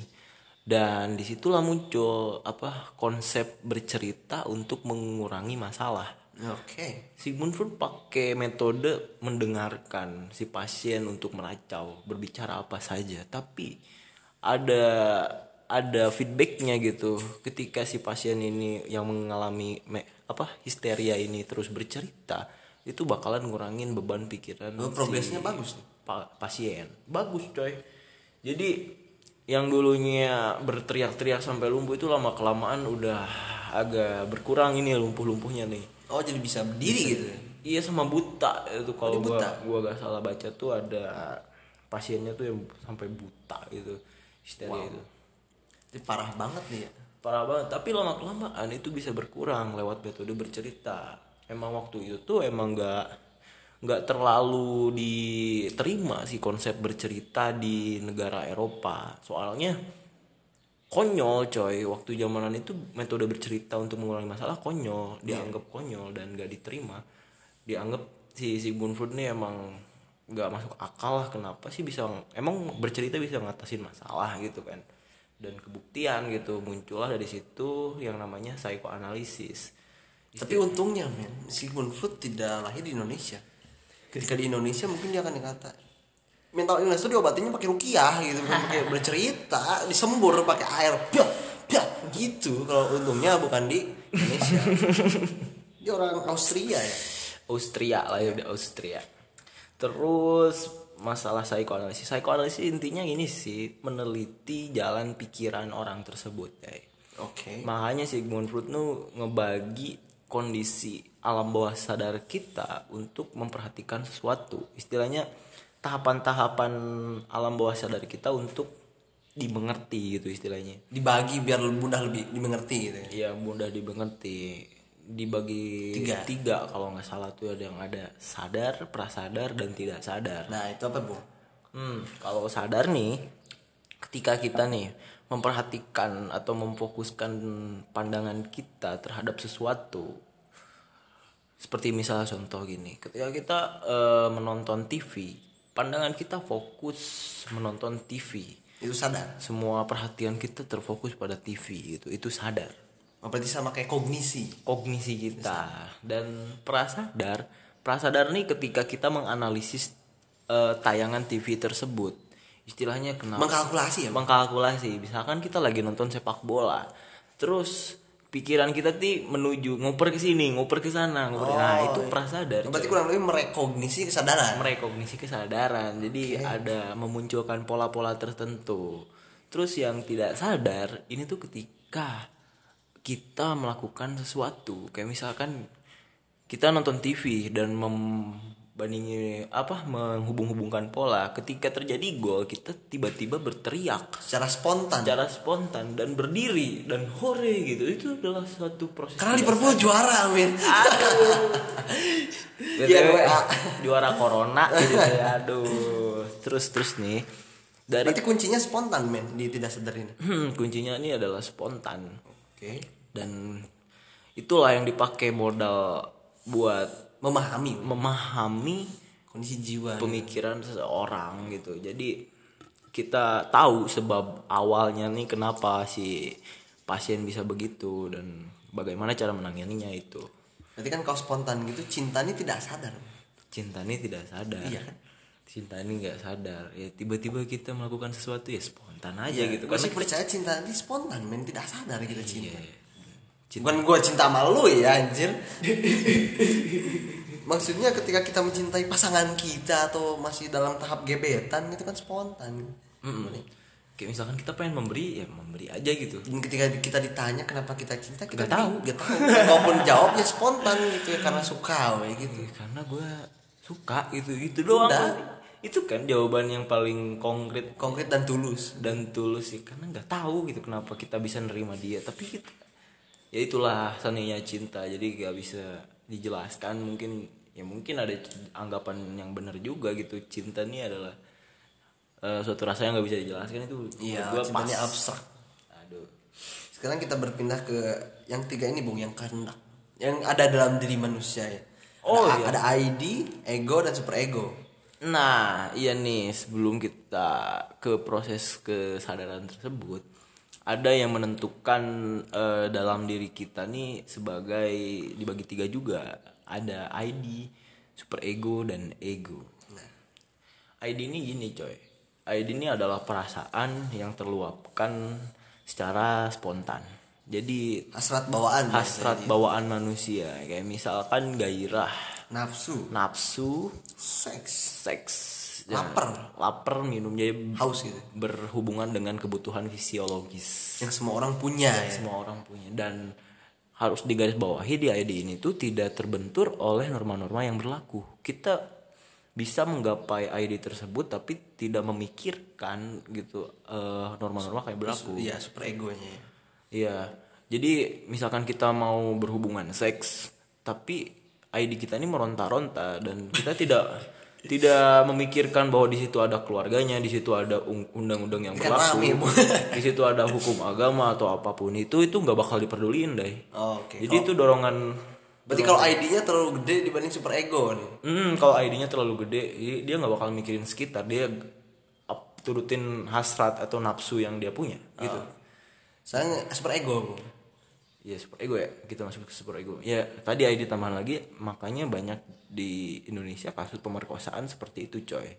Karena tidak bisa mengontrol ID. karena tidak bisa mengontrol ID-nya itu. Sedangkan super ego su- sudah ada sebenarnya. Dia tahu kalau pemer- pemerkosaan ini salah, tapi dia tetap ngelakuin. Eh kalau misalkan super ego ini adalah hukum-hukum yang berlaku di masyarakat. Iya, norma-norma ya. Eh, kita nih ketika mau melakukan kejahatan kalau misalkan terbentur oleh super ego itu pasti kita akan mengkalkulasi ini tuh baik untuk diri kita apa baik Dampaknya baik atau buruk baik gitu atau kan ya. buruk Dan dampaknya kita akan memikirkan itu hak atau batil gitu. nah begitu jadi perbedaan ID antara super ego ini adalah eh, ID ini bawaan diri manusia dan super ego adalah norma-norma yang berlaku di manusia gitu Ego, bung ini ego apa ini? ada lagi nih satu lagi coy ego ini adalah output Oke. gampangnya nih perhitungan antara ID dan super ego setelah dikalkulasi baik atau buruk itu kita lakukan. Output dari diri kita tuh adalah ego.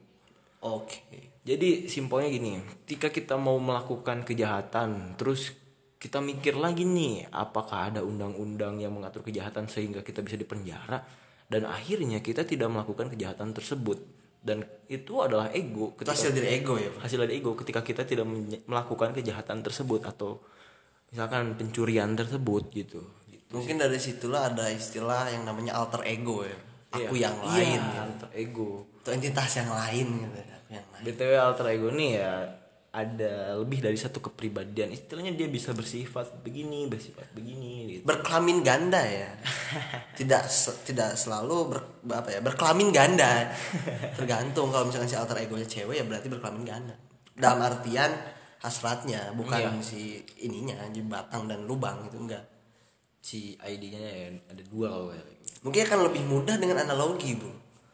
Oh, oke, teringat satu analogi dari salah iya ini gua ini sih lihat dari salah satu websitenya ada analogi gini coy buat nge Mempermudah gitu. mempermudah ketiganya untuk bisa dipahami.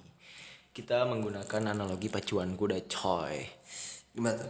Ibaratkan kuda ini adalah ID. Super ego adalah lintasan kuda dan ego adalah diri kita yang mengendarai kuda. Iya. Kenapa bisa begitu? Eh, ego ini kan diibaratkan sebagai eh ID ini diibaratkan sebagai kuda karena kuda ini tidak dapat diatur oleh diri kita dan kapan saja pun bisa mengamuk gitu kan. Iya, benar. Dan super ego kenapa diibaratkan dengan lintasan? Karena lintasan di sini tuh sebagai alur gitu, sebagai Batas. batas-batas si Tertentu. kuda ini bisa jalan gitu. Iya. Yang itu bisa dibalikkan dengan norma-norma yang berlaku di masyarakat. Berarti kan tujuan ini kan ketika kita mampu untuk eh, mengendarai kuda sampai lintasan finish tanpa keluar dari jalur itu sukses kan? Nah, itu maksudnya eh, bagaimana cara kita untuk Mengontrol ID. mengontrol ID Tetap kita. pada jalur super ego ya. tetap pada jalur super ego kita si kuda ini tuh tetap pada jalurnya gitu Iya. itu inti dari ketiganya dan kita bagaimana cara kita untuk mengendalikan kuda tersebut supaya tidak marah supaya tidak apa pun supaya tidak mengamuk atau apa itu dan tetap pada jalur sampai garis finish atau kematian gitu Oke. sehingga bisa diakui oleh banyak orang seperti itu kurang lebih Mungkin cukup men tentang psikoanalisis. Psychoanalysis. BTW psychoanalysis ini dipakai juga di karya sastra untuk membaca teks sastra teks sastra yang bisa diteliti itu, diteliti. Secara lebih mendalam ya, secara lebih radikal. Metode, metode. Begitu sih kurang lebih. Kita berangkat ke eksistensialisme. Anjay. Atau kita ke singgah, singgah berapa? Singgah tiga ya, Bu? Ini singgah tiga. Iya, eh, singgah empat. Singgah empat. Singgah coy. empat. Sorry. Sorry, sorry. sorry. Kita berpindah ke Hell is Other People atau orang lain adalah neraka. Waduh. Kita berkenalan dulu dengan tokohnya nih, si si mata juling. Aduh. Jean Paul Sartre. Jadi salah satu tokoh filsuf eksistensialisme. Eksistensialisme itu simpelnya apa sih? Eksistensialisme pada dasarnya adalah suatu paham yang menekankan pada individualitas dan identitas manusia dalam konteks keberadaannya di dunia. Oke. Jadi ngebahas tentang hakikat manusia gitu. Kenapa ada, kenapa harus ada, kenapa sadar, kenapa harus tidak sadar.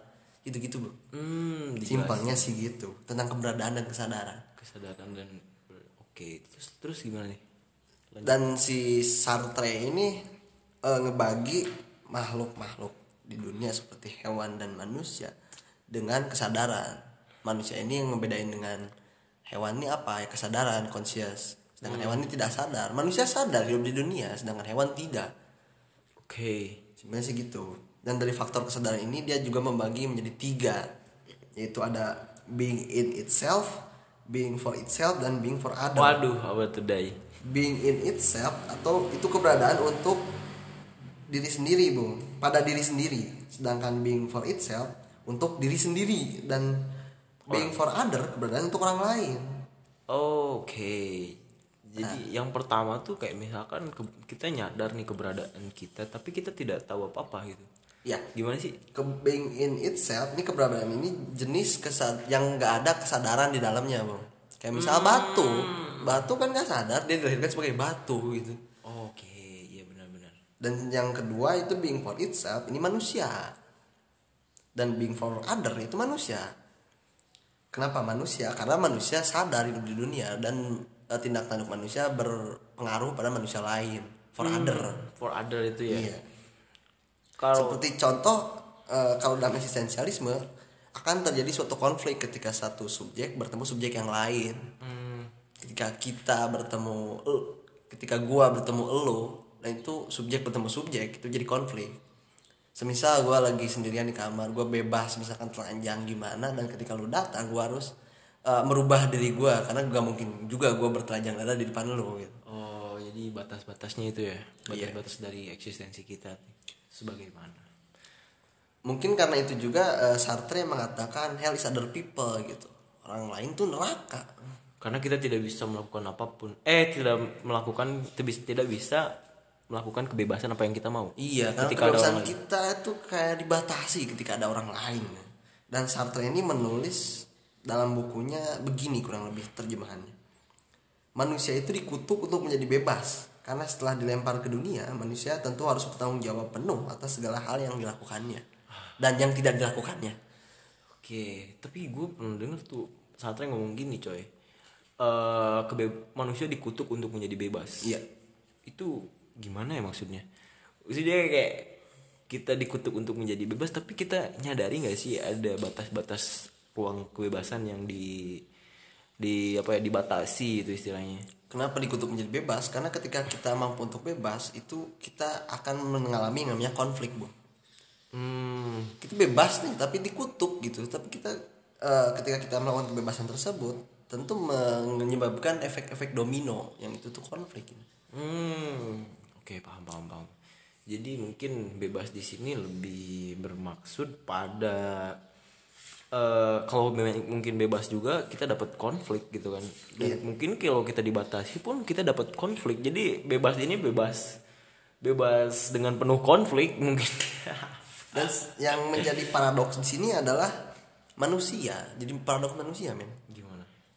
Ya ketika gua bertemu lu kita saling mengobjekkan satu sama lain karena di realitas gua subjeknya tuh gua dan objeknya lu dan di realitas lu subjeknya lu objeknya gua jadi saling mensuperior inferiorkan men. Oh, jadi ketika gua memandang lu sebagai objek dan lu juga ngebandang gua sebagai objek. Iya begitu. Jadi siapa yang objek ini? Paradoks gitu. Kurang lebih sih kayak gitu kalau masalah being for itself, being in itself dan being for other. Terus, ada lagi men, si Sartre ini pernah nulis drama dalam karyanya nih. Drama yang dia sebut sebagai uh, No Exit No exit itu ya? Oh ya, Iya. gua pernah ada filmnya tuh kalau nggak salah gue di lupa. bukunya itu. Jadi di drama No Exit ini ceritakan bahwa ada tiga orang ditempatkan dalam suatu ruangan dan si Sartre menggambarkan ruangan ini seperti neraka dan lucunya dan kerennya apa ya dan menariknya si neraka ini tidak seperti neraka pada umumnya. Tidak ada ra- yang buat menyiksa tidak ada api tidak ada cambuk tidak ada Oh, pedang. Oke. ini cuma ruangan isinya tiga orang yang saling menyimpan aibnya masing-masing. Oh, jadi kita tiga orang yang nggak kenal tapi disatukan gitu dalam Iya. satu ruangan. Dan mereka saling menatap kalau nggak salah. Iya saling menatap. Dan satu sama lain saling menyembunyikan eh, kesalahan-kesalahan yang dia punya. Iya. Supaya ada yang namanya dominasi inferior atau mungkin superior. iya. Dan ketika dibiarkan ketiga orang ini ternyata menyerang orang lain gitu. Hmm, kenapa menyerang orang lain? Mungkin strateginya adalah maling lempar apa? Maling lempar Iya. batu. Apa sih? Batu lempar maling. Apa sih anjing? Eh, lempar batu sembunyi tangan. nah lempar batu di tangan biar nggak teriak ini atau maling teriak maling gitu kan. Iya iya iya. dia tahu dia punya dosa tapi dia mengatur strategi gimana caranya dosanya gak kebongkar ya. Dengan cara dia ngebongkar aib orang lain men. Oh, tapi itu relate banget coy. iya Kalau misalkan kita hubungkan gitu kan, kita kita selalu menjadi satu pencarian dominasi yang kuat gitu di antara masyarakat sehingga dominasi kita ingin diakui oleh orang lain itu sih intinya. Terus, nah usaha-usaha kita untuk bertahan dari serangan yang dilakukan oleh orang lain ini serangan ini bisa berbentuk serangan secara verbal gitu. Membuka mencoba membuka aib kita atau dengan tatapannya itu mungkin menjadi dasar bahwasanya sehingga Sartre berpikir hell is other people gitu. Orang itu neraka Iya benar-benar orang lain itu adalah neraka coy. Kalau misalkan kita gambarin gitu kan, kita kan pasti kebebasan kita diperangus gitu ketika ada orang lain. dan menurut Sartre juga ini agak ekstrim ya Gimana bung? menurut dia tetap pada dasarnya hubungan itu intinya konflik Oke, dan itu mungkin jadi alasan Sartre tidak pernah menikah. iya karena kan ya gas dulu kan gak melulu ketika kita misalkan dalam pacaran atau nanti merit itu konflik itu semua tapi katanya Sartre pernikahan juga udah konflik gitu pasti ada konflik dan dia gak mau konflik Menarik, menarik, menarik. Pantas aja kalau gue nggak salah tuh Sartre itu cuma jadi teman hidup dari ceweknya tuh ada Iya. Simone de Beauvoir. Iya. Kalau nggak salah ya. Dan gak pernah bikin suatu komitmen dan itu menurut dia mungkin jadi bakalan jadi konflik. dan ada dua jenis cara men untuk segala hal di dunia ini menjadi eksis atau ada Gimana tuh? Memba si Sartre membagi menjadi dua yaitu ensoy dan pursoi Oke. Enso ini being in itself atau ada pada dirinya dan Pursoy being for itself ada untuk dirinya sendiri. Nah, kedua hal ini dibedakan men oleh kesadaran. Ensoy berada pada benda-benda di luar manusia yang tidak memiliki kesadaran. Sementara Pursoy adalah ciri khas manusia gitu dan tidak dimiliki benda lain karena adanya kesadaran. Karena manusia ini punya kesadaran. Nah, ini Pursoynya manusia ini ciri khas. Oh, jadi ketika Enso ini nggak bisa berkomunikasi saya nggak sadar akan dirinya sendiri. Iya. Dan Purso itu bisa berkomunikasi dan tahu dirinya tuh ada gitu kan. Iya. Dan benda-benda mati seperti batu, meja, benda-benda fisik lainnya eksis atau ada tanpa pernah mempertanyakan kenapa gitu kan. Batu gak pernah protes kenapa dilahirkan sebagai batu gitu. Da, iya, kursi pun nggak pernah diprotes, nggak pernah protes kalau kita dudukin. iya. Sejak kapan? Beda cerita kalau kita ngeduduki teman kita. Mungkin kan keberatan sih teman kita itu. Apa sih anjing? Oh, karena si teman kita ini memiliki pursoy. memiliki pursoy memiliki kesadaran. Karena dia si teman kita ini memiliki pursoy atau kesadaran ketika diduduki berat Oh, dan kursi tidak memiliki kesadaran. Tidak memiliki pursoy karena kursi ini ensoy tidak mungkin merasa berat gitu. Tidak mungkin tidak sadar gitu kan. Jadi dan dalam, benda-benda mati pun objek-objek mati ada semacam hukum yang mengatur men. Kayak hukum-hukum gravitasi gitu. Semisal ketika kita melempar batu ke atas di mana pun kita lempar pasti akan jatuh ke bawah. Hmm, hmm. seperti itu men. benar benar benar benar. Dan nggak pernah juga protes batu mau dilempar ke mana pun. Bahkan pada binatang pun demikian, Bung.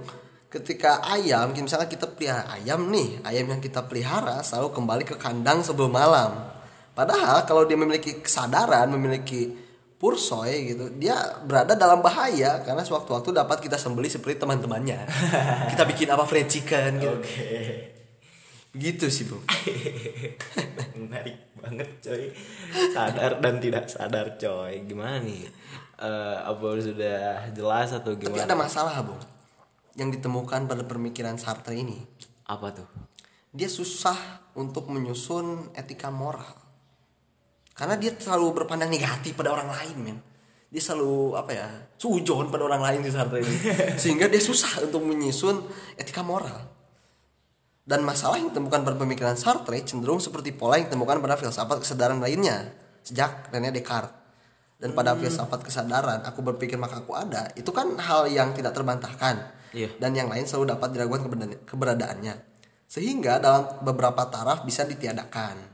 Seperti itu bung. Oke. dan, dan pada Kant imperatif kategoris yang dianggap sebagai hukum moral bertindak dengan membayangkan tindakan itu dapat digeneralisasi ditimbang-timbang menurut satu subjek. Sehingga hasilnya sama dan lain ditiadakan. Sebagai contoh misal dalam imperatif kategoris ini eh, mencuri. Nih mencuri kan tindakan buruk gitu kan. Iya. karena apabila diuniversalkan bahaya men. Hmm, benar benar benar benar. Gak terbayang ini dunia banyak pencurian gitu kan. Dalihnya apa pun ya pencurian tetap salah karena ketika kita memaafkan eh, apa ya menormalkan itu mengumumkan pencurian apa pun motifnya itu bahaya Iya. Penting banget berarti ada imperatif kategoris untuk tidak mengeneralisasikan suatu bentuk kejahatan gitu iya kan. dan buat kalian yang ingin lebih mendalami pemikiran si mata juling ini si Sartre kacamata Sartre mengenai relasi manusia bisa eh, baca di buku Le et Nen Le Etre and Lenin atau Being and Nothingness Being and Nothingness salah satu buku yang terkenal. Eh betul ada fakta unik dari Sartre ini yang gue baru inget nih Sartre ini pernah menolak Nobel sastra. Karena dengan alasan Sartre lebih suka dipanggil Jean Paul Sartre saja ketimbang Jean Paul Sartre peraih Nobel sastra. Anjir keren gak tuh Gimana keren ya tuh? Eh ya tambahan lagi saat ini sangat mengidolakan sosok Che Guevara. Iya iya iya Che Guevara. Dia juga sahabat dekat kalau salah. sahabat. Che Guevara juga sejaman sama Albert Camus dan satu salah satu pergolakan feminis juga nih. Teman hidupnya adalah Simone de Beauvoir. Ya kita ah, Kita tutup dulu ya masalah Sartre ini pembahasan tentang Sartre masih mari kita berlanjut ke salah satu teman hidup dari Sartre. ya. Ya bu. Ini adalah kita kita sekarang membahas filsuf wanita coy dan mungkin ini satu-satunya di buku kita jadi Filsuf wanita. tokoh Iya. filsuf wanita wanita gitu. btw pastilah ini berhubungan dengan feminis. Jering jeng jeng jeng pasti kalian Feminis. pasti kalian ini kan apa bertanya-tanya nih kenapa sih feminis ini bisa terjadi di dunia ini dan abad-abad sebelum kita lahir gitu kita mulai dari mana deh Ini namanya habis tuan terbitlah puan. Oh ya, sebabnya namanya habis tuan terbitlah puan. Tapi kita lebih fokus pada feminis eksistensialis sih. Yang lebih relate mungkin sama permasalahan-permasalahan dari diri kita. Ya, awalnya kan feminisme ini lahir dari pergolakan tahun 18-an kalau nggak salah sebelum abad ada 18. ada revolusi industri itu mulai-mulai ada pergolakan. Sebelum, sebelum Mede ya. Mm-mm, bareng-bareng ka- barengan sama munculnya kapitalis kalau nggak salah. Waduh, si kampret. Oke. gitu gitu gitu terus eh feminis ini itu adalah pergolakan yang menjunjung asas kesamarataan antara laki-laki dan perempuan gitu deh Kesetaraan gender. kesetaraan gender gitu terus abis misalkan jadi kan dulu tuh ada suatu apa ya suatu eh, ketidakadilan mungkin yang di mana wanita ini nggak boleh memiliki properti nggak boleh memiliki jabatan politik dan tidak boleh untuk eh, memilih gitu mana Dan tidak boleh jadi pemimpin. Ya, gak boleh jadi pemimpin coy dulu tuh tahun 18an terus dan muncullah gitu pergolakan-pergolakan feminis gelombang satu. Atau Anjir, gak bangsa. gelombang satu ini lebih tepatnya pas zamanan revolusi industri. Lalu setelah habis gelombang satu nih tahun 18an Tapi itu cuma riak-riak kecil riak-riak kecil coy. Belum sebesar pas zamanan Simone de Beauvoir. Oh, Oke. dan gede-gedenya nih pas ada zamanan feminis eksistensialis. Abad 19. abad 19 awal-awal abad 19 pertengahan lah sampai pertengahan. Btw nih eksistensialis di sini tuh menambahkan dengan makna untuk wanita nih harus memiliki otoritas atau kesadarannya sendiri untuk menjadi wanita wanita tersebut gitu. Jadi tidak terpaku oleh pengaruh laki-laki siapa pun. Yang penting kita punya kesadaran untuk menjadi diri kita sendiri wanita sendiri dan dari situlah baru bisa kita membantai gitu kan ketidakadilan tersebut gitu Oke. dan kita menaikkan derajat kita untuk setara dengan laki-laki seperti itu sih feminis eksistensialis Mungkin ini juga eh, karena budaya patriarki yang sudah ada ya, Bang. oh iya iya iya iya iya ya, Ini karena kultur patriarki sudah melekat dalam benak-benak masyarakat kita pada zaman dahulu pada zaman dahulu di Eropa tuh dan dilanggengkan oleh mungkin beberapa agama kan. btw eh, per- pergolakan patriarki dan misogini ini eh, ditulis sama Simone de Beauvoir di salah satu buku yang berjudul The Second Sex gitu kan itu ngejelasin tentang patriarki dan misogini kritik-kritiknya dan solusinya setebal seribu halaman cuman dua topik doang misogini dan patriarki Dan tambahan dari gua sebenarnya nabi besar kita. nabi Muhammad adalah seorang feminis menurut gua. Kenapa feminis? Karena dia menaikkan harkat dan martabat wanita, men. khususnya budak kan waktu itu Iya, di Arab nih Nabi Muhammad, uh, pengaruhnya anjir lah. Emang jadi rahmatun lil alamin gitu. Rahmat di alam semesta. tapi lu nyadar gak sih kan Nabi Muhammad dulu kan istrinya banyak kan ya Iya. kalau nggak salah tapi itu jadi disalah kaprahin sama zaman sekarang sih menurut gua Oh, itu penyalah apa ya? Salah tafsir tentang poligami gitu. iya Karena mungkin pada zaman dulu men ketika di Arab di Timur Tengah sana Hmm. Khususnya Arab kan yang terkenal dengan tribe gitu kesukuan. Suku-sukunya masih kuat. Iya. Dan ketika melahirkan seorang wanita itu dibully men sih hmm. Jadi melahirkan gender lemah gitu. Dilawanlah stigma buruk itu oleh Nabi Nabi Muhammad, untuk menyelamatkan budak-budak sahaya Iya, budak-budak hamba sahaya zaman dulu gitu. Dan mungkin itu juga jadi alasan kenapa poligami itu empat men. Karena zaman dulu orang-orang Arab sana puluhan istrinya gitu oh puluhan iya puluhan jadi nggak ada aturan yang berlaku gitu buat eh, ngekelola itu semua Ya kan sebelum zaman Nabi itu zaman jahiliyah, zaman kebodohan itu orang Arab masih bodoh. Sedangkan zaman Nabi lahir gitu kanjeng Nabi ada baru gitu. Pergolakan besar-besaran terjadi perubahan besar-besaran terjadi dan di kuota menjadi empat gitu. Dari yang asalnya 10, 20 jadi empat. gitu. Bukan yang satu jadi empat gitu kan oh berarti bukan. berarti nggak cocok dong gak relate sama sekarang dong Bukan gak relate sih sah-sah aja selama tidak selama bisa memang bisa adil gitu kan. kan Iya, sedangkan adil ini kan relatif itu susah men. dan perasaan pun bukan tolak ukur keadilan gitu kan karena tidak bisa diukur gitu perasaan ini gimana mau adil gitu kan ketika perasaan nggak bisa diukur gitu kan adilnya apa sih maksudnya coba pikirin lagi dah Tapi kan kita belum ngebahas patriarki men Patriarki apa sih kan kita belum kasih oh tahu iya sorry sorry ya. Patriarki ini sederhananya adalah suatu pandangan, gagasan ketika kita memandang bahwasanya wanita adalah makhluk yang inferior atau yang lemah gitu. Dan wanita ini tidak berhak disejajarkan disandingkan dengan laki-laki. Itu pola pikir patriarki. Sedangkan misogini adalah suatu kebencian terhadap wanita. Kita menyalahkan melulu cewek ini. Dari kata miso dan gini. Miso itu benci. Nanti juga ada di buku selanjutnya bahas tentang misoteism. Orang-orang yang benci agama kita bahas, kita, kita kritik. jadi ketika kita ngomong eh, gender lemah itu patriarki Patriarki. patriarki kan nganggep adalah gender itu adalah kelemahan yang dimiliki oleh cewek gitu istilahnya ketika kita ngomong misogini nih kayak misal kita apa ya eh, menyalahkan Iya, atau lu apa. mah lu mah cewek sih lu mah lemah gitu. itu misogini, itu misogini. kebencian tidak boleh di apa ya di, Di- dilakukan dilanggengkan. dilanggengkan tidak boleh sangat tidak boleh gue sangat menolak berarti ah goblok-goblok juga nih kalau misalkan masih ada zaman orang-orang kayak gitu gitu kan itu melanggengkan suatu budaya yang tidak seharusnya di kemanusiaan gitu iya Coy. jauh dari konsepsi moral gak ada etika Gak ada etikanya coy tapi ketika kita memandang wanita hanya sebagai sarana pemuas nafsu kita kan men tai banget gitu. Itu kan balik lagi ke zaman kebodohan. Ini cuman kebodohan gitu. Kebodohan. Dan segel virginitas ada hanya untuk dibobol gitu. Kan mengerikan sekali gitu. Kan anjing gitu. Anjing gak sih? Kita boleh menyindir terhadap virginitas gak bung? Sih boleh boleh boleh. Virgin. Kita bahas virgin gak apa-apa. Menurut lu gimana sih tentang pandangan lu tentang virginitas ini? Virginitas. Menurut gua kan ya sekarang nih budaya Indonesia nih harus yang namanya kalau misalkan menikah nih harus virgin. Iya, harus virgin. segel. ya itu adalah suatu bentuk pengharapan. Kalau menurut gue sih lebih enaknya kita tidak tahu dia virgin atau enggak ketika kita kita melakukan pernikahan gitu.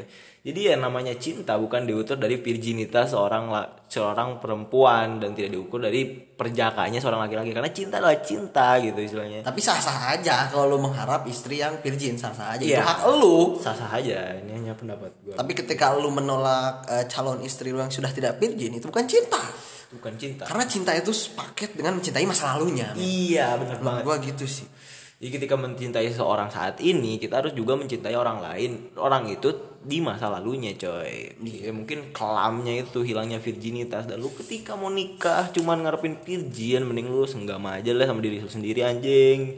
gitu sih. Lu sudah cukup mungkin kita beranjak ke yang namanya ini bung seksisme jadi apa bung seksisme Seksisme ini mirip-mirip mungkin patriarki yang dihaluskan, coy. Bully dengan gender menurut gua Bully dengan ngebully orang dengan gender Tapi bisa juga kan sama gender ini ngebulinya. ya bisa Jadi kayak misalkan kita ngomong eh, cewek mah udah kerjanya di dapur aja gitu kan. Iya. Tinggal nung, tinggal masak, tinggal apa nanti juga ada cowok yang nyamperin gitu kan. Iya iya iya Itu seksisme kan. seksisme. Omongan-omongan. Maksudnya lu tuh cewek gitu misalnya lu tuh cewek jangan keluar malam. Ini jam berapa? Cewek macam apa kamu? Iya. itu seksisme gitu. Cewek mah udah SMA mending nikah aja gitu kan. Itu seksisme coy. atau ngapain cewek sekolah tinggi tinggi gitu kan? Ya, pasti ujungnya kan nempel-nempel di dapur gitu di kasur sambil nyusuin suami dan anak gitu. Pasti kan gitu kan itu seksisme. Atau ketika ada cewek yang merokok gitu kayak gak punya adab ew malas gitu. Kan nggak gitu men. Iya ya. Cewek juga punya hak mau ngerokok gitu Iya, pandangan pandangan seperti itulah yang terjadi di masyarakat kita. Kita nggak bisa menerima kebe- keperbedaan satu individu gitu kan. atau dalam cowok nih cowok tuh gak boleh nangis gak boleh lemah harus kuat gak boleh ngeluh itu kan seksisme juga nih Seksisme juga. lu kira cowok kagak boleh nangis apa kagak punya air mata itu kagak punya perasaan cowok nih Terus kayak misalkan, kenapa ceweknya yang malah bawa motor, kenapa cowoknya yang dibonceng? Tah, lihat lihat kita sebagaimana chill di pemikiran tersebut gitu. Tapi memang dalam praktiknya seksisme ini sering menerpa perempuan gitu. yang paling parah nih Paling perempuan. parah perempuan coy. Karena masyarakat kita kan masyarakat patriarki. Bahkan terhadap yang lebih ekstrim, Aristoteles mengatakan bahwasanya perempuan ini adalah pria yang termutilasi. Oh. Berarti ada ungkapan adalah tulang rusuk. Ya, gue lupa tuh. Kalau perempuan tulang rusuk laki-laki atau apa gitu. Ya itu mungkin dari situ, dari Aristoteles. Iya mungkin situ ya. dihubung-hubungin kalau misalkan cocok logi Dan kita ini aja bung kita langsung ke apa? bentuk lain Nah, bentuk lain. bentuk lain dari eh, apa ya ini Ini namanya ini bahasa gender sih kayak Benteng. macoisme gitu kan masuk ke gender. Apa sih bung macoisme itu? Iya, ini adalah satu satu benteng kesetaraan gender yang terjadi juga nih coy. Adalah machoisme. Ini juga bisa mempengaruhi pola pikir kesetaraan. Machoisme ini adalah menunjukkan maskulinitas lewat otot-otot. Oh, oh, anak-anak gym gitu yang otot otot. Nah, itu Yang jadi, power. jadi gini sih menu melain bukan menuhankan, meninggikan martabat laki-laki dengan menggunakan kekuatan fisik. Berarti itu adalah suatu bentuk deklarasi diri. Deklarasi diri lewat fisik. Ya Allah. Padahal kan diri kita bukan melulu sekedar, sekedar fisik kan. Yang melekat dengan subjektivitas. Iya, ada juga yang namanya kepintaran atau kebaikan atau apa ya, tapi lebih ditekankan dalam macoisme itu adalah fisik. Oh maco fisik yang maco gitu berotot ya Allah. Oke. Tapi gue ingin menyentil tentang yang namanya sekuhara. Oke, gimana? tuh? Sekuhara ini dari bahasa Jepang ya atau lazim dikenal dengan sexual harassment Oh iya, seksual harassment. Atau tindakan-tindakan yang tidak menyenangkan. Tindakan menyenangkan. Oke. Dan ini menimpa dua-duanya sih, cowok dan cewek. Semisal kalau terhadap cowok gitu, seksual harassmentnya. Mas rahim aku anget, setubuhi aku mas, itu kan seksual harassment men, sekuhara pada cowok. Oke lah misal ada cowok yang pengen disetubuhi tapi nggak semua, nggak sama lu gitu. Atau menimpa kaum cewek seksual harassment, ih kamu gede banget itunya aku jadi pengen gitu. itu kan anjing seksual harassment men. Masuk kayak ini gak sih seksual harassment yang catch calling gitu? ya catcalling itu sama Anjay. kayak misalkan dengan metode nah kan kayak gitu Ya, itu Seksual harassment seksual harassment ya. ya Allah Terus terus masalah kalau misalkan kita nih ya, menurut lo didai ketika ada seseorang yang mempertontonkan suatu aurat mis- kita katakanlah cewek yang ber- berdandanan seksi di tempat umum. Oke. itu menurut lu bisa disalahkan gak sih? Maksudnya tuh ketika ada cowok yang catcalling atau mungkin sos- seksual harassment itu menurut lu gimana?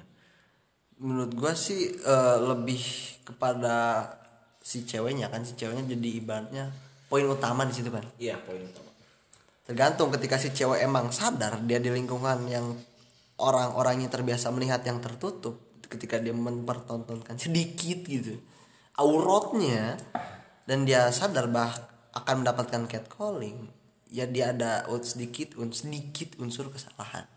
Hmm oke. Sebagai contoh di Indonesia ini kan biasa tertutup nih ada orang yang misalkan pakai lingerie atau apa gitu kan. Yang bukan pada tempatnya. Yang bukan pada tempatnya yang Sehingga- menyebabkan catcalling. Sebenarnya kita gak bisa juga menyalahkan sepenuhnya pada cowok. Hmm. Tapi emang secara salah ya salah lebih salah cowok. Si ceweknya juga tapi salah di situ. Karena dia udah tahu pasti mendapatkan catcalling. Iya. Walaupun di satu sisi emang itu wujud kebebasan dia kebebasan terserah untuk dia. berekspresi kan? Iya. Ya kayak misalkan contoh kasus Tara Basro. Tara Basro kan itu banyak banget yang ngedukung dan banyak banget yang menghujat karena menurut gua nih ya suatu yang dipertontonkan gitu bakalan nimbulin pro dan kontra. Dan jadi di dalam komenannya itu pastilah ada konflik coy di mana ada dua kubu yang dukung Tara Basro dan yang nggak dukung Tara Basro. Istilahnya gitu sih lebih pasnya tapi sekarang men ya khususnya dewasa ini gitu yang timbul di permukaan Indonesia. Ini feminazi kenapa ya bukan feminisme? Ini feminazi ini istilah satir sih dengan Nazi gitu kan dianggapkan sebagai eh, manifestasi fasis gitu. Fasis bergender ini feminazi ini. Ngeri kali gitu. Oke. fasisnya banyak subjektif semua gitu kan ngeri. Hipokrit pula gitu gimana ya Bang? masalah feminazi ya. Semisal kayak yang rame waktu itu di media masa kita kan yang tentang apa yang bekelin suami itu kan apaan sih? Serah dia lah mau bekelin suaminya kayak mau apa kayak. Tapi dia permasalahin gitu. Oke. Itu udah menurut gua udah keluar dari jalur feminisme men. Kayak misalkan dominasi standarisasi kerja tertentu kan. Iya. itu jadi poin yang kita perhatiin sih dari Iya. jadi nih misalkan ya cewek nih ibaratkan mendapatkan posisi yang istilahnya yang diminati gitu kan. Yang enak gitu. Misalkan pokoknya kalau yang lekat dengan sekretaris itu pasti cewek kalau menurut gua. Iya. jadi sudah terbangun gitu apa pola pikir kita untuk sekretaris adalah cewek gitu kan. Oke. dan eh apa ya namanya eh apa sih itu kondisi kerja tuh? Lapangan kerja ya? lapangan kerja seperti itu yang soft soft ini lebih dominan terhadap cewek. Karena mungkin emang secara fisik dia soft skill man bukan hard skill. Mm, tapi kalau kita ya, tapi emang yang terjadi gitu bung eh, feminisme ini eh, feminisme feminazi ini cherry picking. Dia mengambil menyorot pada pekerjaan yang enak-enaknya doang gitu. Kayak misalnya memperjuangkan pekerjaan di kantor kan enak. Tidak memperjuangkan di kuli. Ya mana mana mungkin gitu. Perjuangkan cewek di kuli. Tapi menurut lo ada ada ini kali menurut gue sih ada pola perkembangan pikiran kayak gini.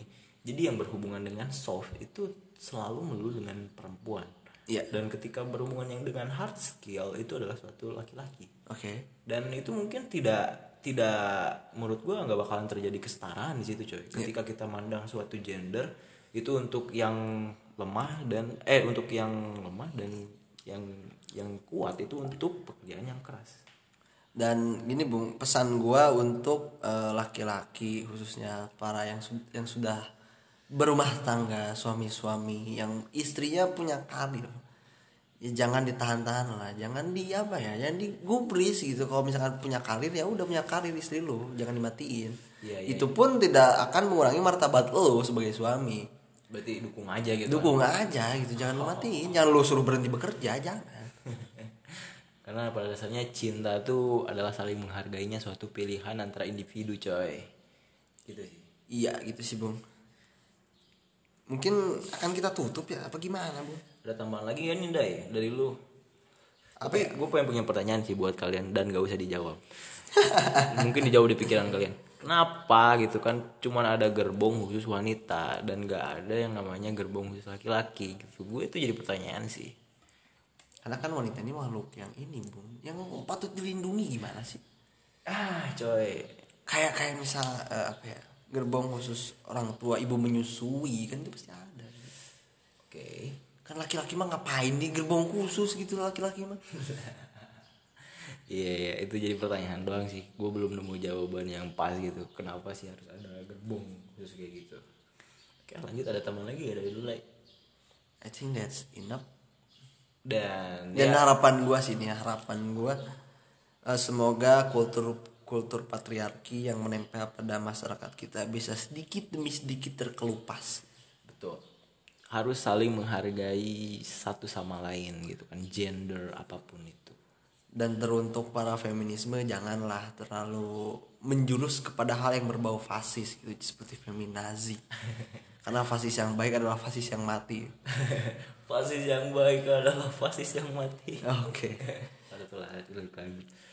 oke cukup sekian bung Oke, harapan gua semoga kalian semua di selalu diberi kebahagiaan, coy. Oke, kita pamit ya. Gua namanya Anjal. gua namanya Aldi Om Swastiastu Namaste salam kebajikan